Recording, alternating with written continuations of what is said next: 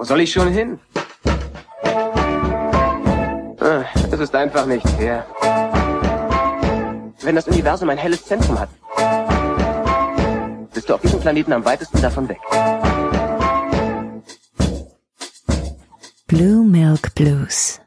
Herzlich willkommen zur 103. Folge von Blue Milk Blues, einem normalerweise monatlichen und im Moment zweiwöchentlichen Star Wars Podcast. Ich heiße Tobi Meinl und freue mich, dass ihr zuhört. Wir reden heute über Folgen 5 und 6 der aktuellen Disney Plus Serie Ahsoka. Shadow Warrior, Schattenkrieger heißt sie, glaube ich, auf Deutsch. Und Far, Far Away, da habe ich den deutschen Titel noch gar nicht gesehen. Wahrscheinlich entfernt. Weit, weit entfernt. Ne? Macht Ja. Sinn machen.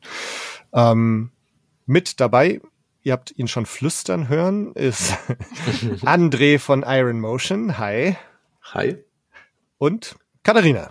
Hi. Ja, hi. Katharina von einfach nichts. Katharina von den mir. ganzen letzten Folgen. ja, genau. Deswegen. Schön, dass wir wieder hier sind. Die zwei Wochen waren sehr schnell vorbei, fand ich. Total, ne? Und das ist mal das Gute, ich bearbeite oder schneide dann die Folge ja noch und da war ich jetzt die letzten Mal immer so spät dran. Ich glaube, da war dann die nächste Folge schon wieder draußen, bis ich dann meine veröffentlicht hat. Das heißt, dann habe ich die Zeit bis zur nächsten Folge irgendwie mit Schneiden und Bearbeiten verbracht und dann war schon die nächste da. Und so wird es dieses Mal wahrscheinlich auch wieder sein. So der nächste Mittwoch steht wieder ganz schnell vor der Tür. Ja, und dann sind wir ja fast schon durch. Jetzt haben wir noch quasi zwei Folgen Staffelfinale und dann, dann war's das schon wieder. Aber bevor wir dazu kommen, reden wir mal über Folgen 5 und 6. Wie ging's euch denn mit diesen beiden Folgen? André. Ah, ich darf, ich darf, ich darf. Du- oh. du Bitte, darfst. bitte. Oh ja, äh, dann, dann äh, werde ich mal loslegen. Hey, ähm, ja, äh, die Staffel 5, äh, Folge 5, äh, unglaublich interessant. Ähm, wir haben, wir haben ähm, einen Zeitsprung drin. Wir haben sehr, sehr, sehr viel Klon-Service drin. Also wir sind in den Clone Wars zurückgekommen. Keiner hatte damit gerechnet, dass wir wieder Hayden Christensen sehen in einer Star Wars Serie. Also ich war jedenfalls äh, überrascht bis zum Gänsehautmoment. Wir haben ein, ein breites Feld, was wir, es passiert eigentlich gar nicht so viel. Was wir Mhm. viel haben, ist so ein, so ein Fanservice, der sogar äh, ein bisschen in die Episode 6 reingeht. Wir haben alles so ein bisschen, so ein bisschen Yoda, der, der Duke damals in Dagobah in so eine Höhle schickt. Sowas haben wir in Ahsoka gesehen. Ein breites Feld gesehen. Für mich äh, eine runde Sache. Finde ich sehr schön. Man merkt, dass diese Folgen wirklich rund aneinander laufen. Ob die eine jetzt mehr, mehr, mehr Story hat jetzt in dem Fach, wo wir halt viel, viel Special Effects sehen. Aber sonst eine sehr runde Sache. Und die zwei Folgen fand ich jetzt auch sehr rundstimmig ineinander. Ich würde das wahrscheinlich mal abends alles am Stück gucken, wenn es Ja. fertig ist. Ich glaube, das, das lohnt sich. Also ich bin, ich ertappe mich immer wieder dabei, dass ich so während der Folge immer mal wieder schaue, wie weit, wie viel ist eigentlich noch übrig in dieser Folge. Ähm, wenn du was, ach scheiße, nur noch fünf Minuten oder so und ähm, Hm. irgendwie geht's dann doch immer viel zu schnell vorbei in den Einzelfolgen und dann ja, muss man wieder eine Woche warten. Was ich eigentlich sehr feier, dass das so ist, dieser wöchentliche Event. Aber ja, das alles mal am Stück anzuschauen, freue ich mich auch schon drauf. Katharina, wie ging's dir mit den letzten beiden Folgen? Also ich hatte auch sehr viel Spaß die letzten zwei Wochen an den äh, beiden Folgen sozusagen. Ähm, ja, wir haben ja schon etabliert, so in, eigentlich ist in Folge 5 gar nicht so viel passiert, außer eigentlich eher so Figurenentwicklung, würde ich das jetzt mal als Handlungsinhalt eigentlich zusammenfassen. Also es geht ja wirklich sehr um Ahsokas zentralen Konflikt oder wie auch immer. Ja, also wobei ich finde, ja, es war viel Fanservice drin, den ich aber sehr charmant verpackt fand und auch für jemanden, der vielleicht The Clone Wars nicht gesehen hat oder nur so rudimentär kennt, ist es trotzdem immer noch eine sehr runde Sache, so rein erzählerisch. Das ist ja immer so etwas, wo ich mal sehr viele Bonuspunkte für vergebe, weil man da nicht sitzt und irgendwie 8000 Dinge gesehen haben muss, um zu verstehen, was da gerade passiert. Ähm, gerade die Folge 5 fand ich war ja sehr emotional aufgeladen, einfach auch durch ja, ne, Rebels und durch äh, The Clone Wars und überhaupt eigentlich ja die Originaltrilogie und die Prequels. Also da kam ja irgendwie alles so ein bisschen rein. Also irgendwie wurde man emotional schon mit äh, Emotional Damage versorgt so in der Folge. Ja. ähm, Aber auch jetzt die äh, Folge 6, die ja quasi jetzt äh, heute rauskam, wir, also quasi heute Morgen, wir nehmen ja abends auf, hat mich auch total mitgenommen. Also ne, komplett anderer, anderer Ort, andere Zeit mehr oder weniger. Aber ja, ich glaube, das ist so eine Serie, ich wünschte, da gäbe es dann so einen Supercut von, wo dann halt einfach nur diese Intros und Outros weggeschnitten sind und man einmal das Ding so am Stück so vier Stunden lang oder so gucken kann, weil es sich einfach so wahnsinnig rund anfühlt. Also das, äh, das ist schon schön, auf jeden Fall. Deswegen, es macht mich nur ein bisschen traurig, dass da nur noch zwei Folgen kommen, ehrlicherweise. Ja, ja. Und dann kommt ja erstmal echt so eine, wir wissen jetzt im Moment auch gar nicht, wie lang diese Star Wars serienlose Zeit jetzt erstmal dauert. Ne? Also es sollte ja eigentlich noch Skeleton Crew dieses Jahr kommen. Jetzt haben sie ja offiziell schon gesagt, dass das erst 2024 kommt. Und wer weiß, wie jetzt die ganzen anderen Projekte da vom Writer Strike auch beeinflusst sind. Also mal sehen, ob es jetzt 2024 gut Skeleton Crew kommt dann vielleicht. Mal sehen, was mit ähm, hier Dingens, na wie heißt's, Acolyte passiert. Aber gerade auch so diese wir haben ja auch letzte Folge schon drüber spekuliert, ist jetzt die Ahsoka-Serie, bleibt's bei dieser einen Staffel und dann geht's eigentlich direkt in diesen Filoni-Film über, der ja für irgendwann angekündigt ist, oder gibt's erstmal noch Ahsoka Staffel 2, aber da ist ja bisher auch noch gar nichts klar, ob's das überhaupt noch geben wird. Das heißt, wie es dann weitergeht mit Thrawn und Ahsoka und Co., da werden wir eine ganze Weile drauf warten müssen. Finde ich auch sehr schade. Aber jetzt warten wir erstmal ab, ne, wie, mhm. wie das Ganze endet in, in zwei Wochen. Ich, ich, ich weiß nicht, wie es euch geht, aber ähm, seit ich so ein bisschen Ahsoka gucke, ähm, ich war ja natürlich klar ein harter Andor-Fan, aber ähm, so Ahsoka gesehen habe, irgendwie habe ich während der letzten zwei Episoden so ein bisschen Lust auch auf Random Jedi oder so ein bisschen Random Story gekriegt, weil ihr in Ahsoka so ein schönes, schönes rundes Bild vermittelt wird. Du siehst dann im Prinzip auch wirklich diesen gefallenen, gefallenen Jedi, hm. der, der da so quasi äh, mit sich selbst ringt, aber doch nicht so ganz böse ist. Also es ist ja auch irgendwie kein Cis. Ja. Und ähm, irgendwie macht das Hunger aber auf, auf mehr und auch ein bisschen vielleicht auf Figuren, die wir nicht kennen oder die wir so nicht, äh, die, die wirklich nur in der zweiten oder dritten Reihe stehen und das eine Story nebenbei läuft. Fand ich in Episode 5 zum Beispiel dann oder in Folge 5 so schön einfach gemacht, weil du hast dieses, das erste Mal hast du so eine, so eine richtige Reise von der Ahsoka gehabt, die so ein bisschen, man wusste ja dann zuerst nicht, hey, ist sie ähm, emotional gerade nur unterwegs, also ist sie so ein bisschen wie im Koba und träumt sie das Ganze mhm. nur? Oder ähm, wo ist sie denn gerade? Und dass sie dann wieder in dieser äh, Nirgendwo oder Zwischenwelt ist, fand ich auch, dass die die nicht so erklärt hatten, weil normalerweise fängt dann wieder an mit Special Effects Leute totzuschlagen und dann kommt irgendeiner um die Ecke und der Anakin erklärt dir halt erstmal so zwei Minuten, was das alles ist. Haben sie komplett ausgespart, ohne dass es einem fehlt. Das ist ein, eine sehr schöne Kunst, finde ich. Und gleichzeitig merkst du, dass es um eine charakterliche Entwicklung des, des Charakters Ahsoka geht und, und um Prinzip so nochmal ihre, ihre starken Momente aus Clone Wars als Service, schön verpackt ähm, zu verarbeiten. Und das fand ich unglaublich schön gemacht. Also es war wirklich richtig schön rund. Das ist mal wirklich so, dass man, man stört sich dann nicht, man hat keine Probleme, du hast keinen Effekthascherei. Mhm. Das war einfach schön. Und das hat mir so Hunger auf mehr gemacht. Ich wollte dann eigentlich, ich war dann eigentlich irgendwie so ein bisschen interessiert, so, oh, mal gucken, vielleicht machen sie noch mal was anderes. Das muss ja jetzt nicht unbedingt immer in der großen Timeline sein. Das mhm. kann auch anders sein. Also. Ja, ja, ich glaube, das kann, könnte ich für mich mehr oder weniger auch so unterschreiben, wobei ich eher, also spätestens heute bei der Folge 6 irgendwie so durch die ganze Inszenierung und auch das Setting und so weiter irgendwie, so sehr ich Andor liebe und auch da, dafür, dass es eine sehr politische Serie ist, liebe, was mich bei Ahsoka total abholt, ist dieses, mystische, diese Breite, ja. hm. diese Größe, die dieses Universum hat, dass du auf einem Planeten bist, der sich so unfassbar alt anfühlt, obwohl du eigentlich nur einen grauen Himmel und ein paar Felsen hast. Ich weiß nicht, wie sie das hinbekommen haben.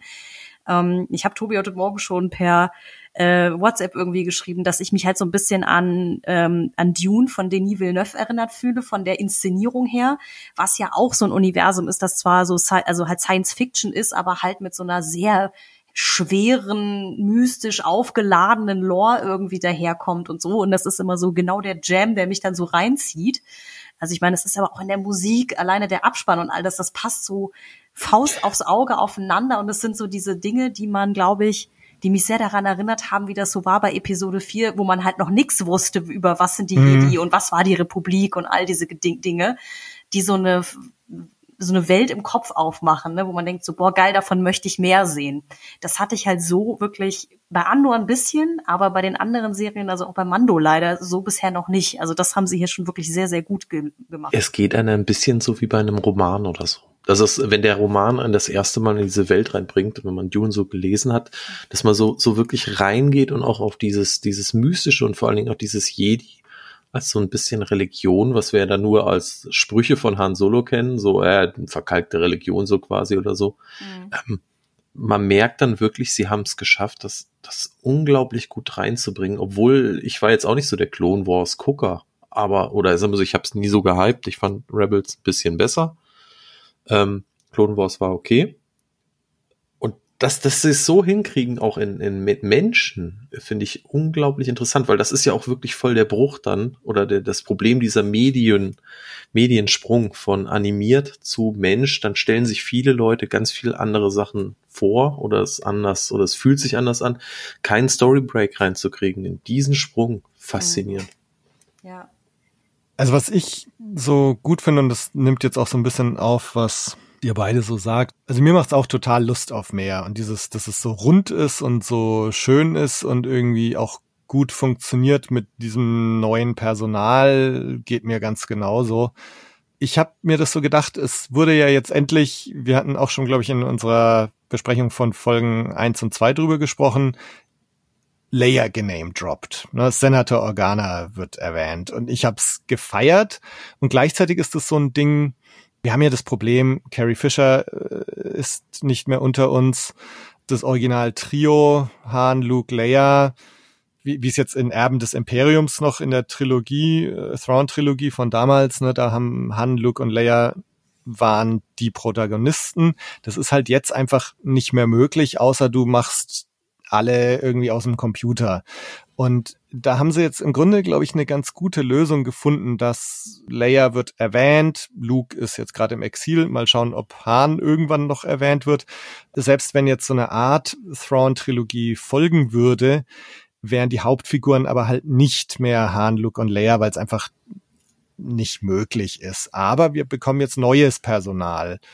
Ahsoka, Sabine, Hera, die kennen wir alle schon seit Jahren, aber jetzt gibt's sie halt in Live-Action und ein größeres Publikum lernt die jetzt kennen, lernt die lieben, lernt die akzeptieren vielleicht auch. Und ich glaube, das ist jetzt halt ein Weg in die Zukunft von Star Wars mit diesen Figuren, weil Han, Luke und Leia geht halt nicht mehr so richtig. Und trotzdem funktioniert das für mich irgendwie. Und wenn man jetzt tatsächlich einen Weg findet, irgendwie in Universe zu erklären, wo ist Leia, was macht die gerade, vielleicht doch irgendwann mal noch eine CGI-Leia im Nebenraum erscheinen zu lassen oder so, äh, dann ist das jetzt für mich irgendwie so tatsächlich ein, ein Weg vorwärts in Star Wars, der der funktioniert. Und ich freue mich, dass diese Timeline, die für mich bisher immer ich konnte mir nichts drunter vorstellen. Es hat mich nicht so interessiert, dieses Post-Return of the Jedi-Universum. Und auf einmal finde ich es total interessant. Und also das ist der Verdienst dieser Serie. Und ein Gedanken, den ich beim letzten Mal hatte, und dann habe ich ihn irgendwie verschluckt und nicht mehr gesagt. Aber was ich auch total faszinierend finde, dass wir jetzt hier doch so ein paar machtbegabte Figuren haben und so eine Art New Generation of Jedi. Ähm, wir haben Ahsoka, die ja eigentlich gar keine Jedi mehr ist. Wir haben Sabine, die vielleicht nicht machtbegabt ist. Jason, so als Nachwuchs. Ezra ist jetzt noch in den Startlöchern. Das heißt, wir haben so eine ganze Gruppe von potenziellen Jedi, wo ich auch sehr gespannt bin, was sie damit jetzt machen, weil wir ja zum Zeitpunkt von Force Awakens und Last Jedi eigentlich auch wieder keine Jedi haben. Also da bin ich sehr, sehr gespannt, was mit dieser Gruppe Aber- passieren wird.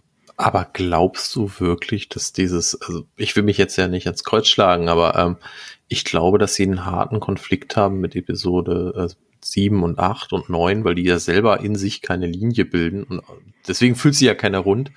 Und selbst Disney selber ist ja jetzt schon da dran, da diesen, diesen Episode 10 zu doktern. Und so wie man das wohl aus Leaks weiß, sind die, die Drehbuchautoren auch nicht gerade glücklich, dass es die überhaupt gibt, weil die nicht wissen, was die aus der ganzen Figur von der Ray jetzt machen sollen, weil die im Prinzip in drei Filmen dreimal komplett unterschiedlich ist und niemand ihr ein Storyboard in der von sieben bis neun geschrieben hat, so quasi und die Figur also ich, ich sehe es äh, momentan so ein bisschen als das, was Disney äh, zu schnell rausgefeuert hat mit sieben, acht und neun, ist die Reparatur die Serien. Also weil die ja aneinander schließen und relativ rund laufen. Und die wissen auch, dass die Leute wollen ja Jedis. Sie wollen ja nicht dieses, oh nee, jetzt sind schon wieder alle hin.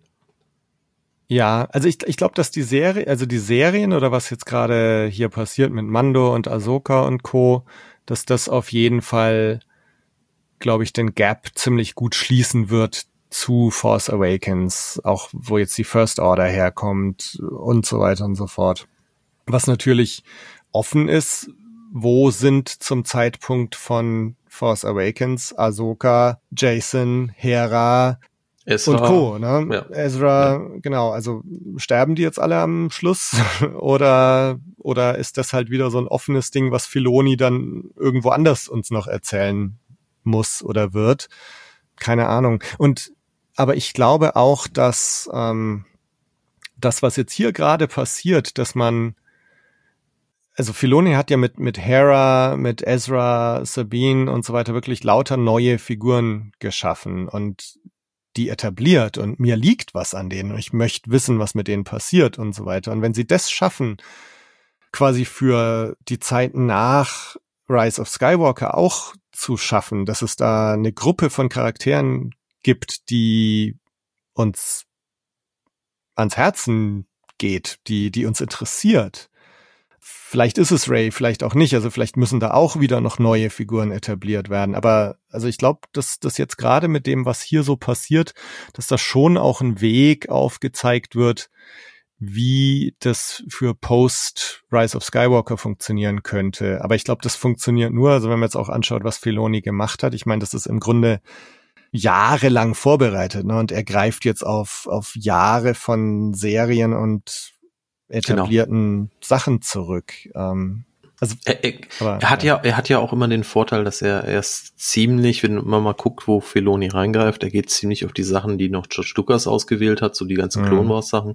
Er geht aus dem Zeug, wo er wusste, dass George Lucas auch immer geguckt hat, ob das alles so in seinen, seinen Spin reinpasst, wie die Romane auch. Die hat er sich ja wirklich alle reingezogen. Jetzt stell mal vor, du entwickelst eine Story und musst dir die ganzen Romane zehn Jahre später, die irgendwer schreibt, zu deiner eigenen Geschichte durchlesen. Ähm, dass das alles auch für dich dann passt, so. Und ob dir das gefällt, das, ich weiß nicht, ob mir das gefallen würde.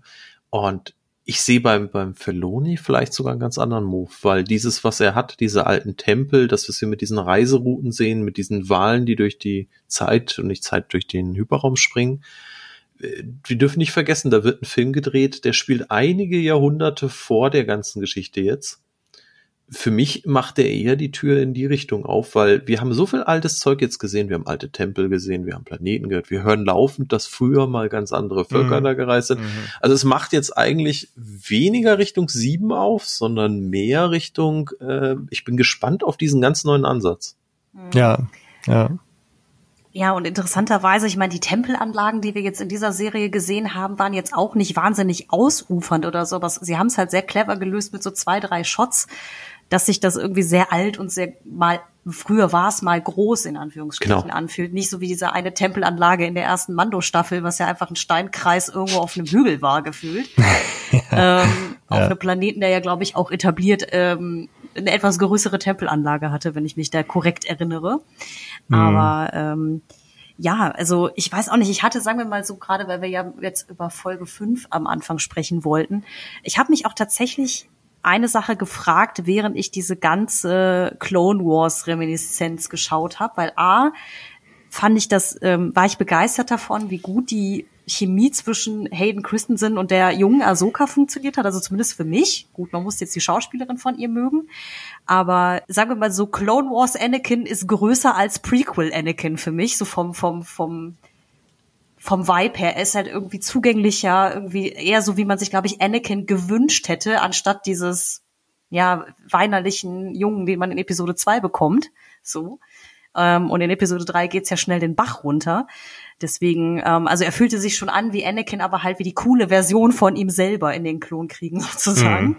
Mhm. Ähm, und diese, ähm, ich will nicht sagen väterlich, weil ich glaube, dafür soll die Figur ja gar nicht alt genug sein in Universe sozusagen. Ne? Aber dass es da diese Meister-Mentor, also Mentor-Padawan-Beziehung halt irgendwie gibt, das fand ich insofern einen schönen Tie-In halt, wie gesagt, in die Originalfilme von George Lucas auch, der so das Vermächtnis, ich will, ich will dieses große Wort Vermächtnis sagen, aber ne, die so ein bisschen diese alten Filme etwas mehr ehrt als hier sind übrigens Ray und die und das und die und alles, was früher war, kloppen wir komplett in die Tonne. So. Ja, so, so wie das mit dem Lichtschwert danach, äh, weg damit und über die Schulter und später dann wieder äh, Fanservice in neuen machen und äh, das macht man nicht mit dem Lichtschwert. Ja, Ja. Nee, ja vor allen Dingen halt dieses, ähm, dass halt äh, uns suggeriert werden soll in den Sequels, dass halt Ray diese total innige Verbindung zu Leia hat und dies, das, jenes.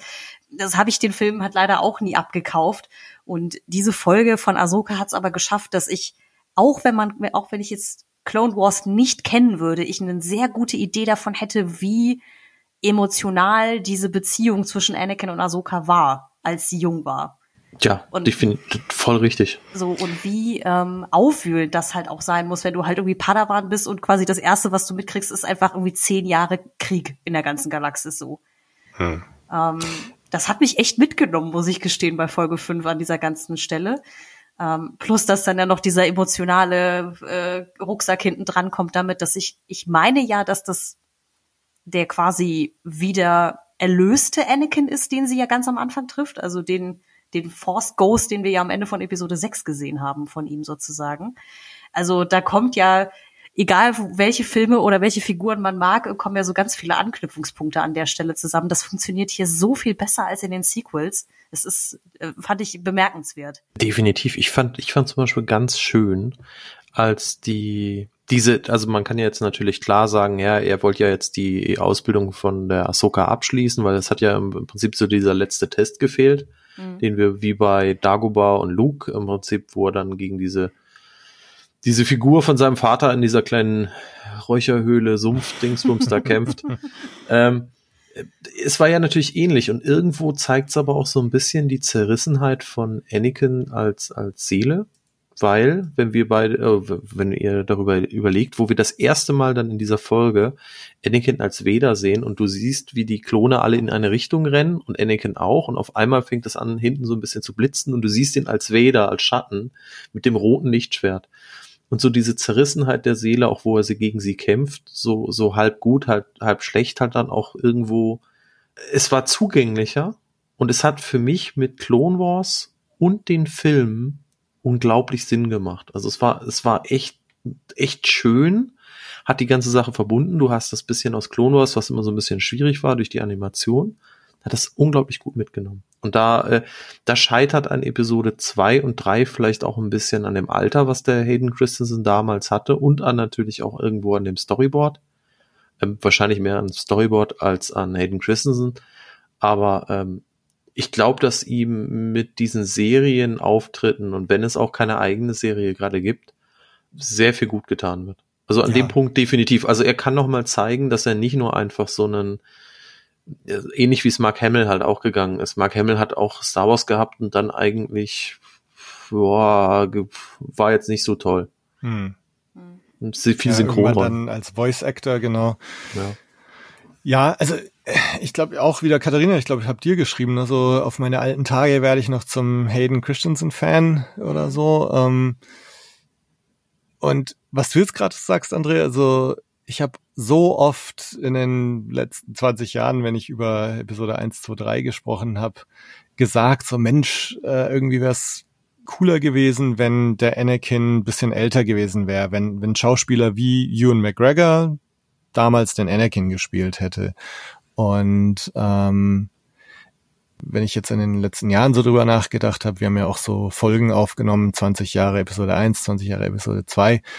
Inzwischen ist es für mich absolut sinnvoll, dass Anakin Kind ist in Episode 1, weil das halt auch so ein bisschen schlechtes Bild auf die Jedi eigentlich wirft. Ne? Also was dieses ganze System da Kinder herzunehmen, von ihren Eltern wegzunehmen und zu Jedi auszubilden und so. Also dass auch die Jedi so ein irgendwie so ein bisschen was Unmenschliches haben dadurch. Das funktioniert halt nur, wenn wenn Anakin da tatsächlich ein Kind ist und Trotzdem gebe ich dir absolut recht, dieses, dass man jetzt einen Anakin oder einen Hayden Christensen, der halt jetzt, wie alt ist er denn eigentlich? 40, über 40, oder? Ich, ich glaube äh, ja, also in, in der Nähe von uns allen müsste das so hm. sein. So irgendwo so knapp vor 40. Genau, und der halt ein bisschen de-aged ist und so, äh, aber das, ja, funktioniert das total gut, finde ich. Wir hatten in unserer letzten Folge, Florian hatte sich so ein bisschen über den Look äh, von dem de-aged Hayden äh, lustig gemacht. Aber ich finde jetzt, es schaut top aus. Also auch gerade dieser Clone Wars Anakin in, in dieser Ryloth-Episode mit den halb, kurz halblangen Haaren, mit seiner Arme da.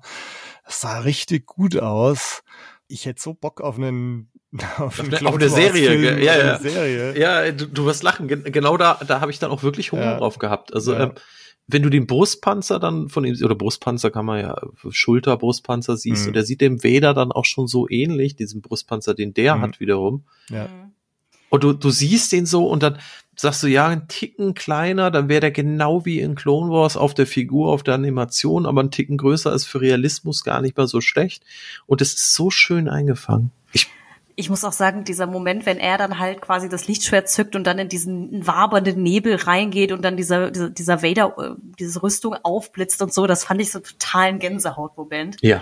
Das war mega nice. Also einfach, ich habe dann nur gedacht, schade, dass die Serie The Clone Wars halt, also nicht, dass die animiert ist, das stört mich nicht mal so, aber die ist ja schon eher kindgerecht, sagen wir es mal so. Und diese ähm, Neuinterpretation dieser, also dieser bestimmten Sequenz da auf Ryloth, die ist ja schon sehr düster und sehr schicksalsschwanger und so. Wo ich dachte, schade, dass The Clone Wars nicht mehr so war. Dann hätte ich es wahrscheinlich geliebt, aber ähm, ja, jetzt haben wir ja zumindest das dafür bekommen und halt auch mhm. der ganze Kampf mit den beiden und wie, also wie sie es gemacht haben, dass er ja dann auch diese roten Augen dann zwischendurch bekommt und wirklich so total zerrissen ist und so.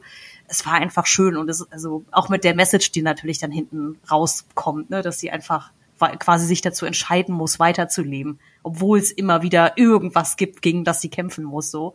Das ist halt einfach auch mit Messaging und allem so, muah, Dankeschön. Schöne Folge. Vor, vor, vor allen Dingen klein, kleiner Fun Fact. Ähm, zwei und drei, ihr kennt ja die Phase 1 und Phase 2 Trooper, die waren ja damals komplett animiert. Also es gab ja keine richtige Rüstung, es gab nur blaue Parts auf dem Körper. Und da wurde dann im Prinzip die Rüstung drauf animiert.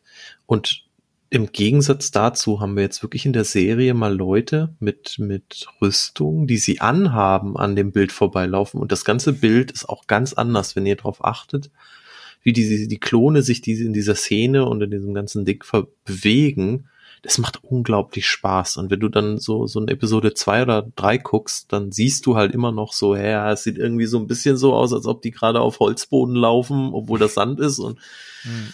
so, so rein animiert.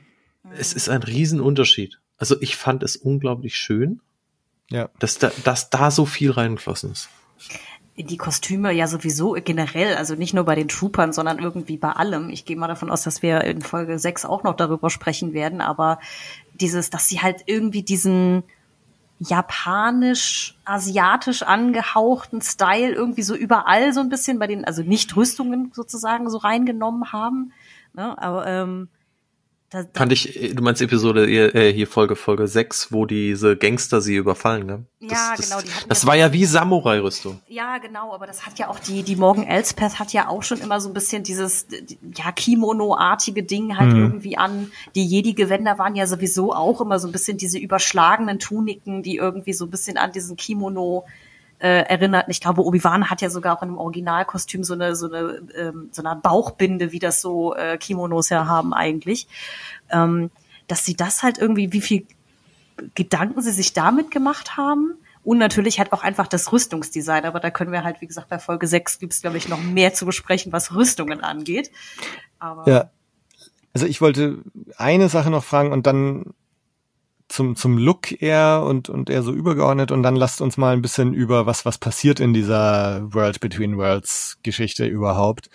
Wie ging's euch mit der jungen Ahsoka? Hat das für euch funktioniert? War die super? Nicht so? Wie ging's euch da? Ich bin, ich bin gerade überlegen, ich glaube, die ganz junge Ahsoka, mit der kam ich klar. Ich glaube, die Teenie Ahsoka fand ich doof. Ich, also die war irgendwie, die hat die das nicht ganz eingefangen, weil die davor vielleicht so gut war, die ganz klar, also die, die noch richtig junge und dann ja haben wir dann so, so hier, wo es um Mandalore geht. Ich weiß nicht, mit der die fand ich jetzt nicht so cool, aber das kann natürlich auch so ein bisschen äh, schwer sein, weil du musst natürlich jetzt drei Ahsokas zusammenbringen, dass die natürlich kein 100%iges, was ja nicht dieselbe Person ist und Gesichtsform und da ist viel, ist hochgepokert. Aber ganz ehrlich, ey, komm, das ist Meckern auf sehr, sehr hohem Niveau. War das nicht sogar die gleiche, die dann halt ein bisschen längere Leku hatte und so? Ähm ich, mich hat mich hat's irgendwie gestört. Also dieses auf Mandalore, das fand ich nicht so cool. Aber das davor ja. fand ich cool.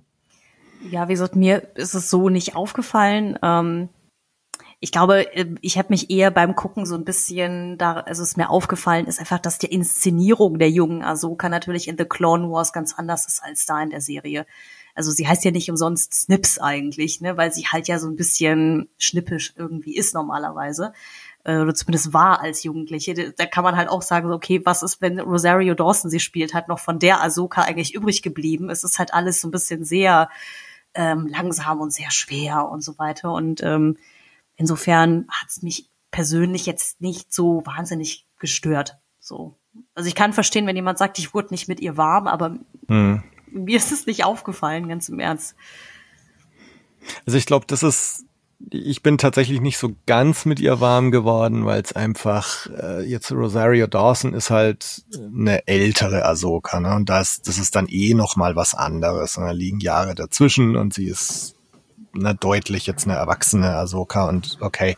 Aber jetzt die Junge zu sehen, die halt so ikonisch ist als Cartoonfigur, die sich so eingebrannt hat in unser Gedächtnis ähm, und mit der du halt jahrelang diese Cartoonfigur äh, verbunden hast. Die jetzt in echt zu sehen, den Schritt habe ich nicht so ganz hinbekommen. Also ich fand's auf der anderen Seite fand ich ganz cool, das so zu sehen, dass sie halt, naja, sie ist halt ein junges Mädchen, ne? Und sie wird als junges Mädchen in diesen Krieg reingeschmissen und genau darum geht's ja auch irgendwie in dieser Szene. Also das finde ich schon gut gemacht und mir ging's dann beim zweiten Mal anschauen, wenn man das dann erstmal so, okay, da kommt jetzt die junge Ahsoka und man hat's dann irgendwie schon einmal geschluckt und akzeptiert, ähm, ging's mir dann besser. Aber ich glaube, so von allen Figuren, die wir jetzt gerade in Live-Action gesehen haben, fällt mir Ahsoka, die junge Ahsoka, am schwersten zu akzeptieren. Aber ich glaube, das liegt tatsächlich einfach an, das ist halt eine Figur, die wir als Cartoon-Figur kennengelernt haben. Ich glaube auch, die war überwiegend im Clone Wars die meiste Zeit in dieser, in diesem Altersabschnitt, oder? Hm, ja, ja, ja, genau. Ja, ähm, äh, weiß nicht, wie, wie, wie, wie habt ihr beide das denn so empfunden, diese Reise, die sie dann hatte, im Prinzip, wie sie diese Prüfung abgeschlossen hat mit Anakin bei, bei der, äh, bei der Folge 5. Und ähm, ja, wie, wie war das für euch, wie die dann im Prinzip da rausging aus dieser, dieser Situation? Habt ihr den Gandalf-Moment erlebt? jetzt jetzt stelle ich euch hier, ja. Habt ihr den Gandalf-Moment erkannt? Ich, hab, ich, ich wollte gerade sagen, welcher Gandalf-Moment. Ich weiß nur, dass ich kurz überlegen musste, wenn sie ja zu ihm sagt, von wegen I won't fight against you, was ja so ein ganz klarer Callback zu Episode 6 ist, wo er ja auch sagt, von wegen, das habe ich schon mal gehört ähm, bevor sie sich ja dann, glaube ich, zum zweiten Mal die Schwerter da kreuzen. Da habe ich äh, kurz drüber nachgedacht, finde ich das wahnsinnig cheesy oder nicht? Also, weil wir haben ja so diese ähm, auch textlichen Referenzen gefühlt in jeder Folge. Das ist immer so, dass ich denke so, okay, die, die Dosis macht das Gift an der Stelle. Ne? Dieses so ein Fanservice kann halt ganz schnell ins, oh nee, hat musste das jetzt sein, umschlagen. Ähm, habe mich dann aber entschieden, dass ich es eigentlich ganz schön fand, so für den Moment und für die beiden. Also damit war ich in der Szene am Ende eher beschäftigt. Mhm. Mm, und dass ich halt irgendwie dachte, so ja, es ist so ein bisschen anticlimactic, würde man im Englischen sagen, wenn sie ihn dann überwältigt und sagt, ich will jetzt übrigens doch leben. Aber das hatte ich auch bei dem Moment, wenn sie von der Klippe stürzt, dass ich dachte so, hä, wie? das war's jetzt? Also quasi in der Folge davor. Hm, weiß ich, wie es Tobi damit ging. Also ich war so ein bisschen dadurch schon geprimed, weil in Rebels ist es ja so, dass sie in dieser Szene, die wir jetzt so halb nachgestellt bekommen haben in der ersten Folge, wo Sabine vor diesem Mural steht und Ezra so ins Gesicht fasst und dann kommt Ahsoka und sie fliegen weg. Da ist in Rebels ja so, dass da schon Ahsoka the White kommt. Also da hat sie schon die weißen Klamotten an, kommt mit so einem Stab reingelaufen und hat diese Transition von, von Ahsoka the Grey to Ahsoka the White äh, schon, schon hinter sich. Mhm. Ähm, das haben sie jetzt geändert in, in der ersten Folge. Also da kommt noch die, die alte Ahsoka und diese Wiedergeburt als Ahsoka die Weiße ähm, bekommen wir jetzt. Also sie sie kommt, äh, macht diese spirituelle Reise oder was auch immer, können wir gleich noch drüber reden, was ist eigentlich passiert, durch und kommt dann als als eine wiedergeborene Ahsoka the White ähm, wieder. Mhm. Ähm, und ich nehme an, das meinst du als Gandalf. Ja, ja, das ist, genau. es, es, wird, es wird ja viel spekuliert in den USA gerade, ob das, ähm, weil die dann im Prinzip ja auch am Ende so auf dem Schiff steht, nur weiße Klamotten anhat und diese, dieses in, in das Runterfallen in die, in die Clone Wars Situation, in die verschiedenen Sachen durch die Nebel warten und so, das ist so ein, alles so ein bisschen ein, ein Move auf die Richtung Herr der Ringe ist. Hm. Und Dave Filoni halt gern mal so Anspielungen macht. Also ich meine, die, die ganzen Folgen, die, also gerade die letzten beiden sind ja voll von Anspielungen und Referenzen, sei es jetzt Herr der Ringe, äh, biblische Sachen. Ne? Also du hast, ne, die reist im Mund von einem Wal durch die Gegend. Ähm, mhm. Du hast, ähm, also mich hat's jetzt auch hier diese Szene mit Clone Wars so an Charles Dickens äh, Christmas Carol erinnert. Ne? The Ghost of Christmas Past, uh, The Ghost of Christmas Present und so. Der, der Geist, der sie durch so Stationen des Lebens führt. Also ich glaube schon, dass da Dickens irgendwie noch Pate stand ähm, und so weiter oder auch auf Star Wars selber so Bezug nehmen. Also wir haben hier Filoni macht im Grunde auch das, was George Lucas schon immer gemacht hat, ne, sich bei allen möglichen Inspirationen bedienen, Samurai-Filme und, und dann was Neues draus zu schaffen. Und ähm, das fand ich auch ganz extrem so in diesen letzten beiden Folgen. Und eben Herr der Ringe, genau. Was das jetzt heißt, so Ahsoka the White, mal sehen. Und so, so insgesamt, also ich habe es jetzt tatsächlich irgendwie so, weil du jetzt, André, weil du jetzt auch gefragt hast, so wie, wie haben wir das Ganze jetzt interpretiert? Also es ist ja tatsächlich so ein bisschen dieser, der, der Anakin führt sie durch so paar Stationen ihres Lebens oder auch ihres gemeinsamen Lebens, um sie irgendwas zu lehren. Also sie, sie macht hier irgendeine eine Erfahrung, die irgendwie wichtig ist. Und es ist ja, also das, das wird, wurde in der Folge vier, glaube ich, schon gesagt, von, von Balin. Und es kommt auch, Ahsoka sagt's jetzt nochmal selber, so dass ihre, ihr Erbe ist eines von Tod und Zerstörung oder irgend sowas. Und Balin sagt es zu ihr auch, als, als sie sich zum ersten Mal auf Sitos begegnen. Dein Meister und du, ihr habt diese Legacy of Death and Destruction oder sowas. Und das sagt Ahsoka dann auch nochmal zu Anakin jetzt in dieser Szene. Also das ist so das, was sie mit sich rumträgt, diese das was was Schuld oder diese Last. Dieses was was da kurz erwähnt wird mit ähm, immer die Geschichte vom Vormeister wandert mit und dem seine Meister genau, und im Prinzip so die ganze Historie dahinter. Ja. Genau, genau und ich meine, was, was passiert überhaupt? Also wir sind jetzt immer davon ausgegangen, dass irgendwie diese World Between Worlds, die wir auch in, in Rebels gesehen haben, sie sagen es ja nie, also aber auf jeden Fall, es ist ja so eine Art Zwischenwelt zwischen Leben und Tod. Ne? Also hm. sie, sie ist da ins Wasser gefallen.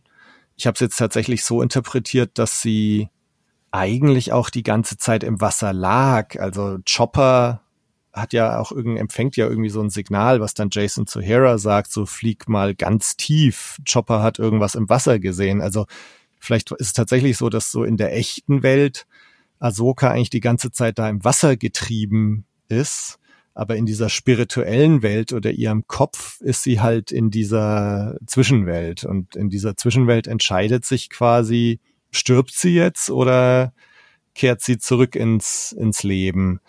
Also ich, ich weiß gar nicht, ob es die World Between Worlds ist, die gleiche, die wir jetzt aus Rebels kennen, oder ob es halt irgendwie so ein, so ein anderes spirituelles Reich irgendwie ist. Und es stellt sich ja genau die Frage so zwischen Leben und Tod, stirbst du oder kehrst du wieder zurück und und sie entscheidet sich fürs Leben und sie entscheidet sich aber glaube ich auch irgendwie so dafür ich, ich, ja, ich weiß es nicht. Also das ist, es ist schwer, es ist schwer, weil, weil du hast ja dann auch wieder diesen Move mit Jason Syndulla, den, den Sohn da von Hera, der im Prinzip diese Lichtschwertgeräusche und die Zwischenwelt von diesem Punkt da oben hört, was ja auch so ein machtintensiver Bereich ist. Und es, es, es wird offen gelassen, aber es wird schön offen gelassen. Du Ja. bist am Rätsel. Ich was ich noch ganz ja, Entschuldige, erzähl bitte zu Also ein, ein Gedanken vielleicht noch ganz kurz. Ähm, was ich ganz interessant finde, es gibt in dieser Mandalore-Begegnung, da ist es nämlich, wo Ahsoka sagt, mein Erbe ist Tod und Krieg oder, oder sowas in der Richtung. Und Anakin sagt zu ihr, du bist mehr als das, denn ich bin mehr als das. Und anstatt das irgendwie zu akzeptieren, bringt Ahsoka nur noch mal so dieses, wir haben dich damals unterschätzt, wie gefährlich du wirklich warst und so. Und dann sagt Anakin, na, du hast nichts verstanden, jetzt müssen wir wieder anfangen. Und dann greift er sie wieder an. Aber das heißt, glaube ich, was er sie da lehren wollte, ist eigentlich loszulassen von dieser Vergangenheit, loszulassen von dieser Last, dass Anakin nur Tod und Krieg ist und dann in der Vergangenheit und, und in dieser Last und in dieser Schuld so gefangen zu sein. Und Anakin will eigentlich, dass sie davon loslässt. Und in dem Moment tut's Ahsoka noch nicht. Und dann greift er sie nochmal an. Also ich habe es dann so interpretiert, dass halt die Lehre jetzt äh, da irgendwie ist so, diese Vergangenheit hinter sich zu lassen und, und äh, in die Zukunft zu blicken und die Schuld hinter sich zu lassen und ähm, irgendwie auch Frieden zu finden mit dem, was Anakin letztendlich dann geworden ist. Nämlich eigentlich ist er ja schon erlöst und Mhm. ähm, genau. Ja. Aber ich, also ich glaube, da können wir noch stundenlang drüber Ja, reden, das was, ist- was es da ist- es- passiert äh, Wir haben es ja Für- extra ambivalent gelassen, aber ich hätte Genau. es auch ungefähr so zusammengefasst. Also ich muss gestehen, den, ich, den Gandalf-Moment, jetzt wo ihr es sagt, habe ich natürlich auch bemerkt. Ich habe aber das auch eher so interpretiert als visuelle Darstellung dessen, dass sie jetzt mit sich selbst im Reinen ist. Deswegen Mhm. auch weiße Klamotten statt dieser grauen. Dass die diesen Move schon mal in Rebels an sich gebracht haben, weiß ich nicht, weil ich habe die Serie immer noch nicht zu Ende geguckt. Ich bin bei Mhm. Staffel 2, also ich arbeite mich vor, aber ähm, dieses äh, die ähm, den das Ende des, des Kampfes oder so würde ich auch so irgendwie interpretieren. Da steckt halt irgendwie sehr viel drin. Man kann das halt sehr lange auseinandernehmen irgendwie, ne? Aber ja, ich habe auch so dieses Gefühl gehabt, irgendwie dieses es ist einmal Schuld an den Klonkriegen, vielleicht aber auch Schuld daran, Anakin nicht aufgehalten zu haben, als sie vielleicht noch die Chance hatte oder so. Ähm, ne?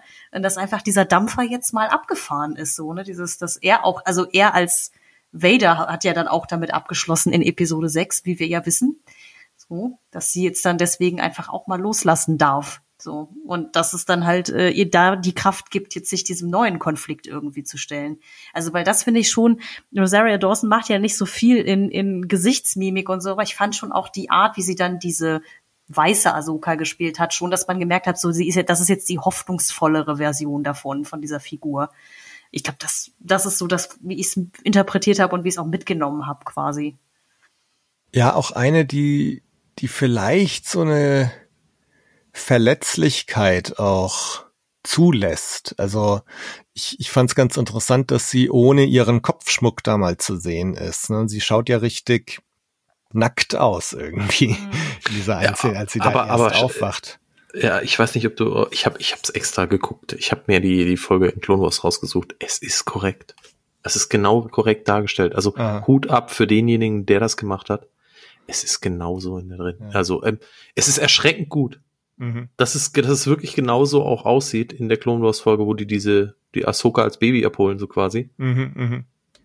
Aber und genau, und da, da fand ich eben, also vielleicht ist das tatsächlich auch eine, die, die so jetzt als die Ahsoka, die graue, so wie wir sie in Mando auch gesehen haben und wie sie jetzt am Anfang der Serie war, so eine, die auch hart geworden ist, ne? die, die nichts an sich ranlässt, die irgendwie vom Leben gezeichnet ist und, und jetzt vielleicht auch so eine, so eine gewisse Menschlichkeit, Verletzlichkeit zulässt und zugibt. Ja, Während wir jetzt drüber sprechen, kommt mir auch noch ein anderer Gedanke. Damit greife ich leider ein kleines bisschen vor in die Folge 6, aber sie haben sie ja dann eigentlich sehr gut aufgebaut als Gegenentwurf eben zu Balin Skoll, der ja mehr oder weniger aus so einer ähnlichen Alterskriege, Historie. Historie ja rauskommt mit den Klonkriegen und das dann er erzählt ja dann seiner Padawan irgendwie, dass er ja irgendwie in ihrem Alter oder dass er ein bisschen älter war, als er quasi alles hat brennen sehen, was ihm mhm. irgendwie mal was bedeutet hat und so. Und seine Schlussfolgerung aus alledem ist quasi irgendwie dieses ominöse äh, Ende von allem zu finden, so ein bisschen was bei Game of Thrones irgendwie ja, glaube ich, immer das Sprichwort war mit dem, dass man irgendwie breaking the cycle sozusagen. Also, dass er da irgendwie auch nicht dann von loslassen kann wird jetzt natürlich dann spannend zu sehen, wenn diese zwei Figuren noch mal aufeinandertreffen, ne? weil mhm. die halt ähm, die Parallele habe ich so noch gar nicht gesehen. Das kam mir jetzt wirklich eher hier im Gespräch. Ähm, ja. Wie, wie, wie deutlich die eigentlich ist, weil die beiden sich ja nur einmal kurz quasi vor ihrem Kampf so drei Sekunden unterhalten haben und dann war es das halt auch schon wieder. Ja, also. Nehmt ihr übrigens die zwei als, äh, also nicht Ahsoka, sondern ähm, hier die anderen beiden. Nehmt mhm. ihr die zwei als äh, Sith wahr? Als was nehmt ihr die wahr? Also mal abseits der roten Lichtschwerter, das heißt ja nicht viel. Ich meine, Ahsoka ist auch kein Jedi und hat Lichtschwerter. Ähm, also, wie nehmt ihr die wahr? Also ich bediene mich immer gerne an dem äh, im Kahn, also in, in, den Legends hätte man die wahrscheinlich als dunkle Jedi bezeichnet, um die von den ähm, Sith abzugrenzen. Hm. Weil ich weiß jetzt leider nicht genau, wie das in der äh, Disney-Ära jetzt ist, aber die Sith hatten ja eigentlich ähnlich wie die Jedi ja auch immer eine ganz klare Doktrin, der sie gefolgt sind und klaren Regeln und so weiter. Ähm, und der Balin Skull, also der, der Meister sozusagen, scheint ihr ja Dinge beizubringen, aber der scheint ja auch eher so keinem klaren Kodex zu folgen, ähnlich wie Ahsoka und Sabine das ja auch handhaben. Also nach Motto, alles nur nicht der Jedi-Orden, so ungefähr. Deswegen, ich würde das irgendwie dunkle Jedi, graue Jedi, irgendwie sowas würde ich das nennen, glaube ich. Ich das, hm. weiß nicht, wie es Tobi geht. Ja, also ich meine, er ist ja also nee, er ist kein Sith. Wenn man jetzt zum Beispiel auch den Anakin in der Obi-Wan-Serie sieht, ne, wo, wo eigentlich als, als Obi-Wan ihm da den Helm so aufschlitzt, das ist ja noch mit so Lichteffekten, also mit, mit Rot und Blau immer gespielt, wo dann Vader irgendwann sagt, so Anakin gibt's nicht mehr. Ne? Ich, ich habe ihn getötet oder was er da sagt. Also wo richtig so eine Person gezeigt wird, die von der dunklen Seite wirklich übermannt ist und aufgefressen ist von der dunklen Seite, so dass die ursprüngliche Persönlichkeit überhaupt nicht mehr da ist, weil die einfach nur noch pur böse sind. Und so ist es beim Balin ja nicht. Ich meine, der ist ja, der fühlt ja noch, der, der hat ja noch Mitgefühl, äh, auch mit Sabine und oder Ahsoka also Sith ist er auf keinen Fall, würde ich sagen, aber er hat halt diese Agenda, ähm, wo wir, glaube ich, auch jetzt in den nächsten zwei Folgen noch mehr sehen werden. Er sucht ja diese Macht oder so, was, was auf Peridia verborgen zu sein scheint. Er redet da ja so ominös drüber. Und dann wird, glaube ich, auch noch klarer, was er eigentlich will. Also es scheint ja so, dass diese ganze, dass er da jetzt mit Elspeth den Thrawn holt, das scheint ja für ihn ja nur so ein Vehikel zu sein, um nach Peridia zu kommen, weil er das aus den alten Stories kennt und da muss ja irgendeine Macht verborgen sein, die er sucht. Also er will ja nicht den Thrawn, er sucht diese Macht. Und mit der will er ja diesen Kreislauf brechen zwischen Jedi und Sith. Und ähm, was interessant ist, das will Luke ja auch in, in Last Jedi, sagt Luke ja eigentlich auch, dass er, also er, er schmeißt ja sein ganzes Jedi-Dasein hin, er will die Jedi-Bücher verbrennen und so, weil er kein Jedi mehr sein will, um, um diesen Kreislauf zu brechen auch irgendwie und also deswegen mal, mal sehen, was mit Balin jetzt in den nächsten zwei Folgen noch so kommt, äh, an was er da eigentlich sucht. Aber auch deswegen finde ich ihn total interessant. Ich, ich finde, ich, ich finde für, für, für, für einen ähm, kurz angeführten Charakter wahnsinnig viel Qui-Gon Jinn drin, nur in Dunkel. Ja. Gell? Er hat auf jeden Fall sehr, also man kauft ihm den Mentor extremst gut ab. Also der hat so eine ganz merkwürdige Weisheit, die der ausstrahlt. Ob die Logik, die er so erzählt, ob die nicht vielleicht ein bisschen doch eher unlogisches, weiß man nicht, aber ähm, ich, ich mag die Figur extremst gerne. Aber ich mag auch hm. ihn in Kombination mit seiner Padawan extrem gerne, die, die ja, Shin ist auch super, ja. die ja sehr ja. viele Fragen stellt, auch an Leute, die eigentlich im Rang deutlich über ihr stehen und lässt sich ja nicht die Butter vom Brot nehmen, so.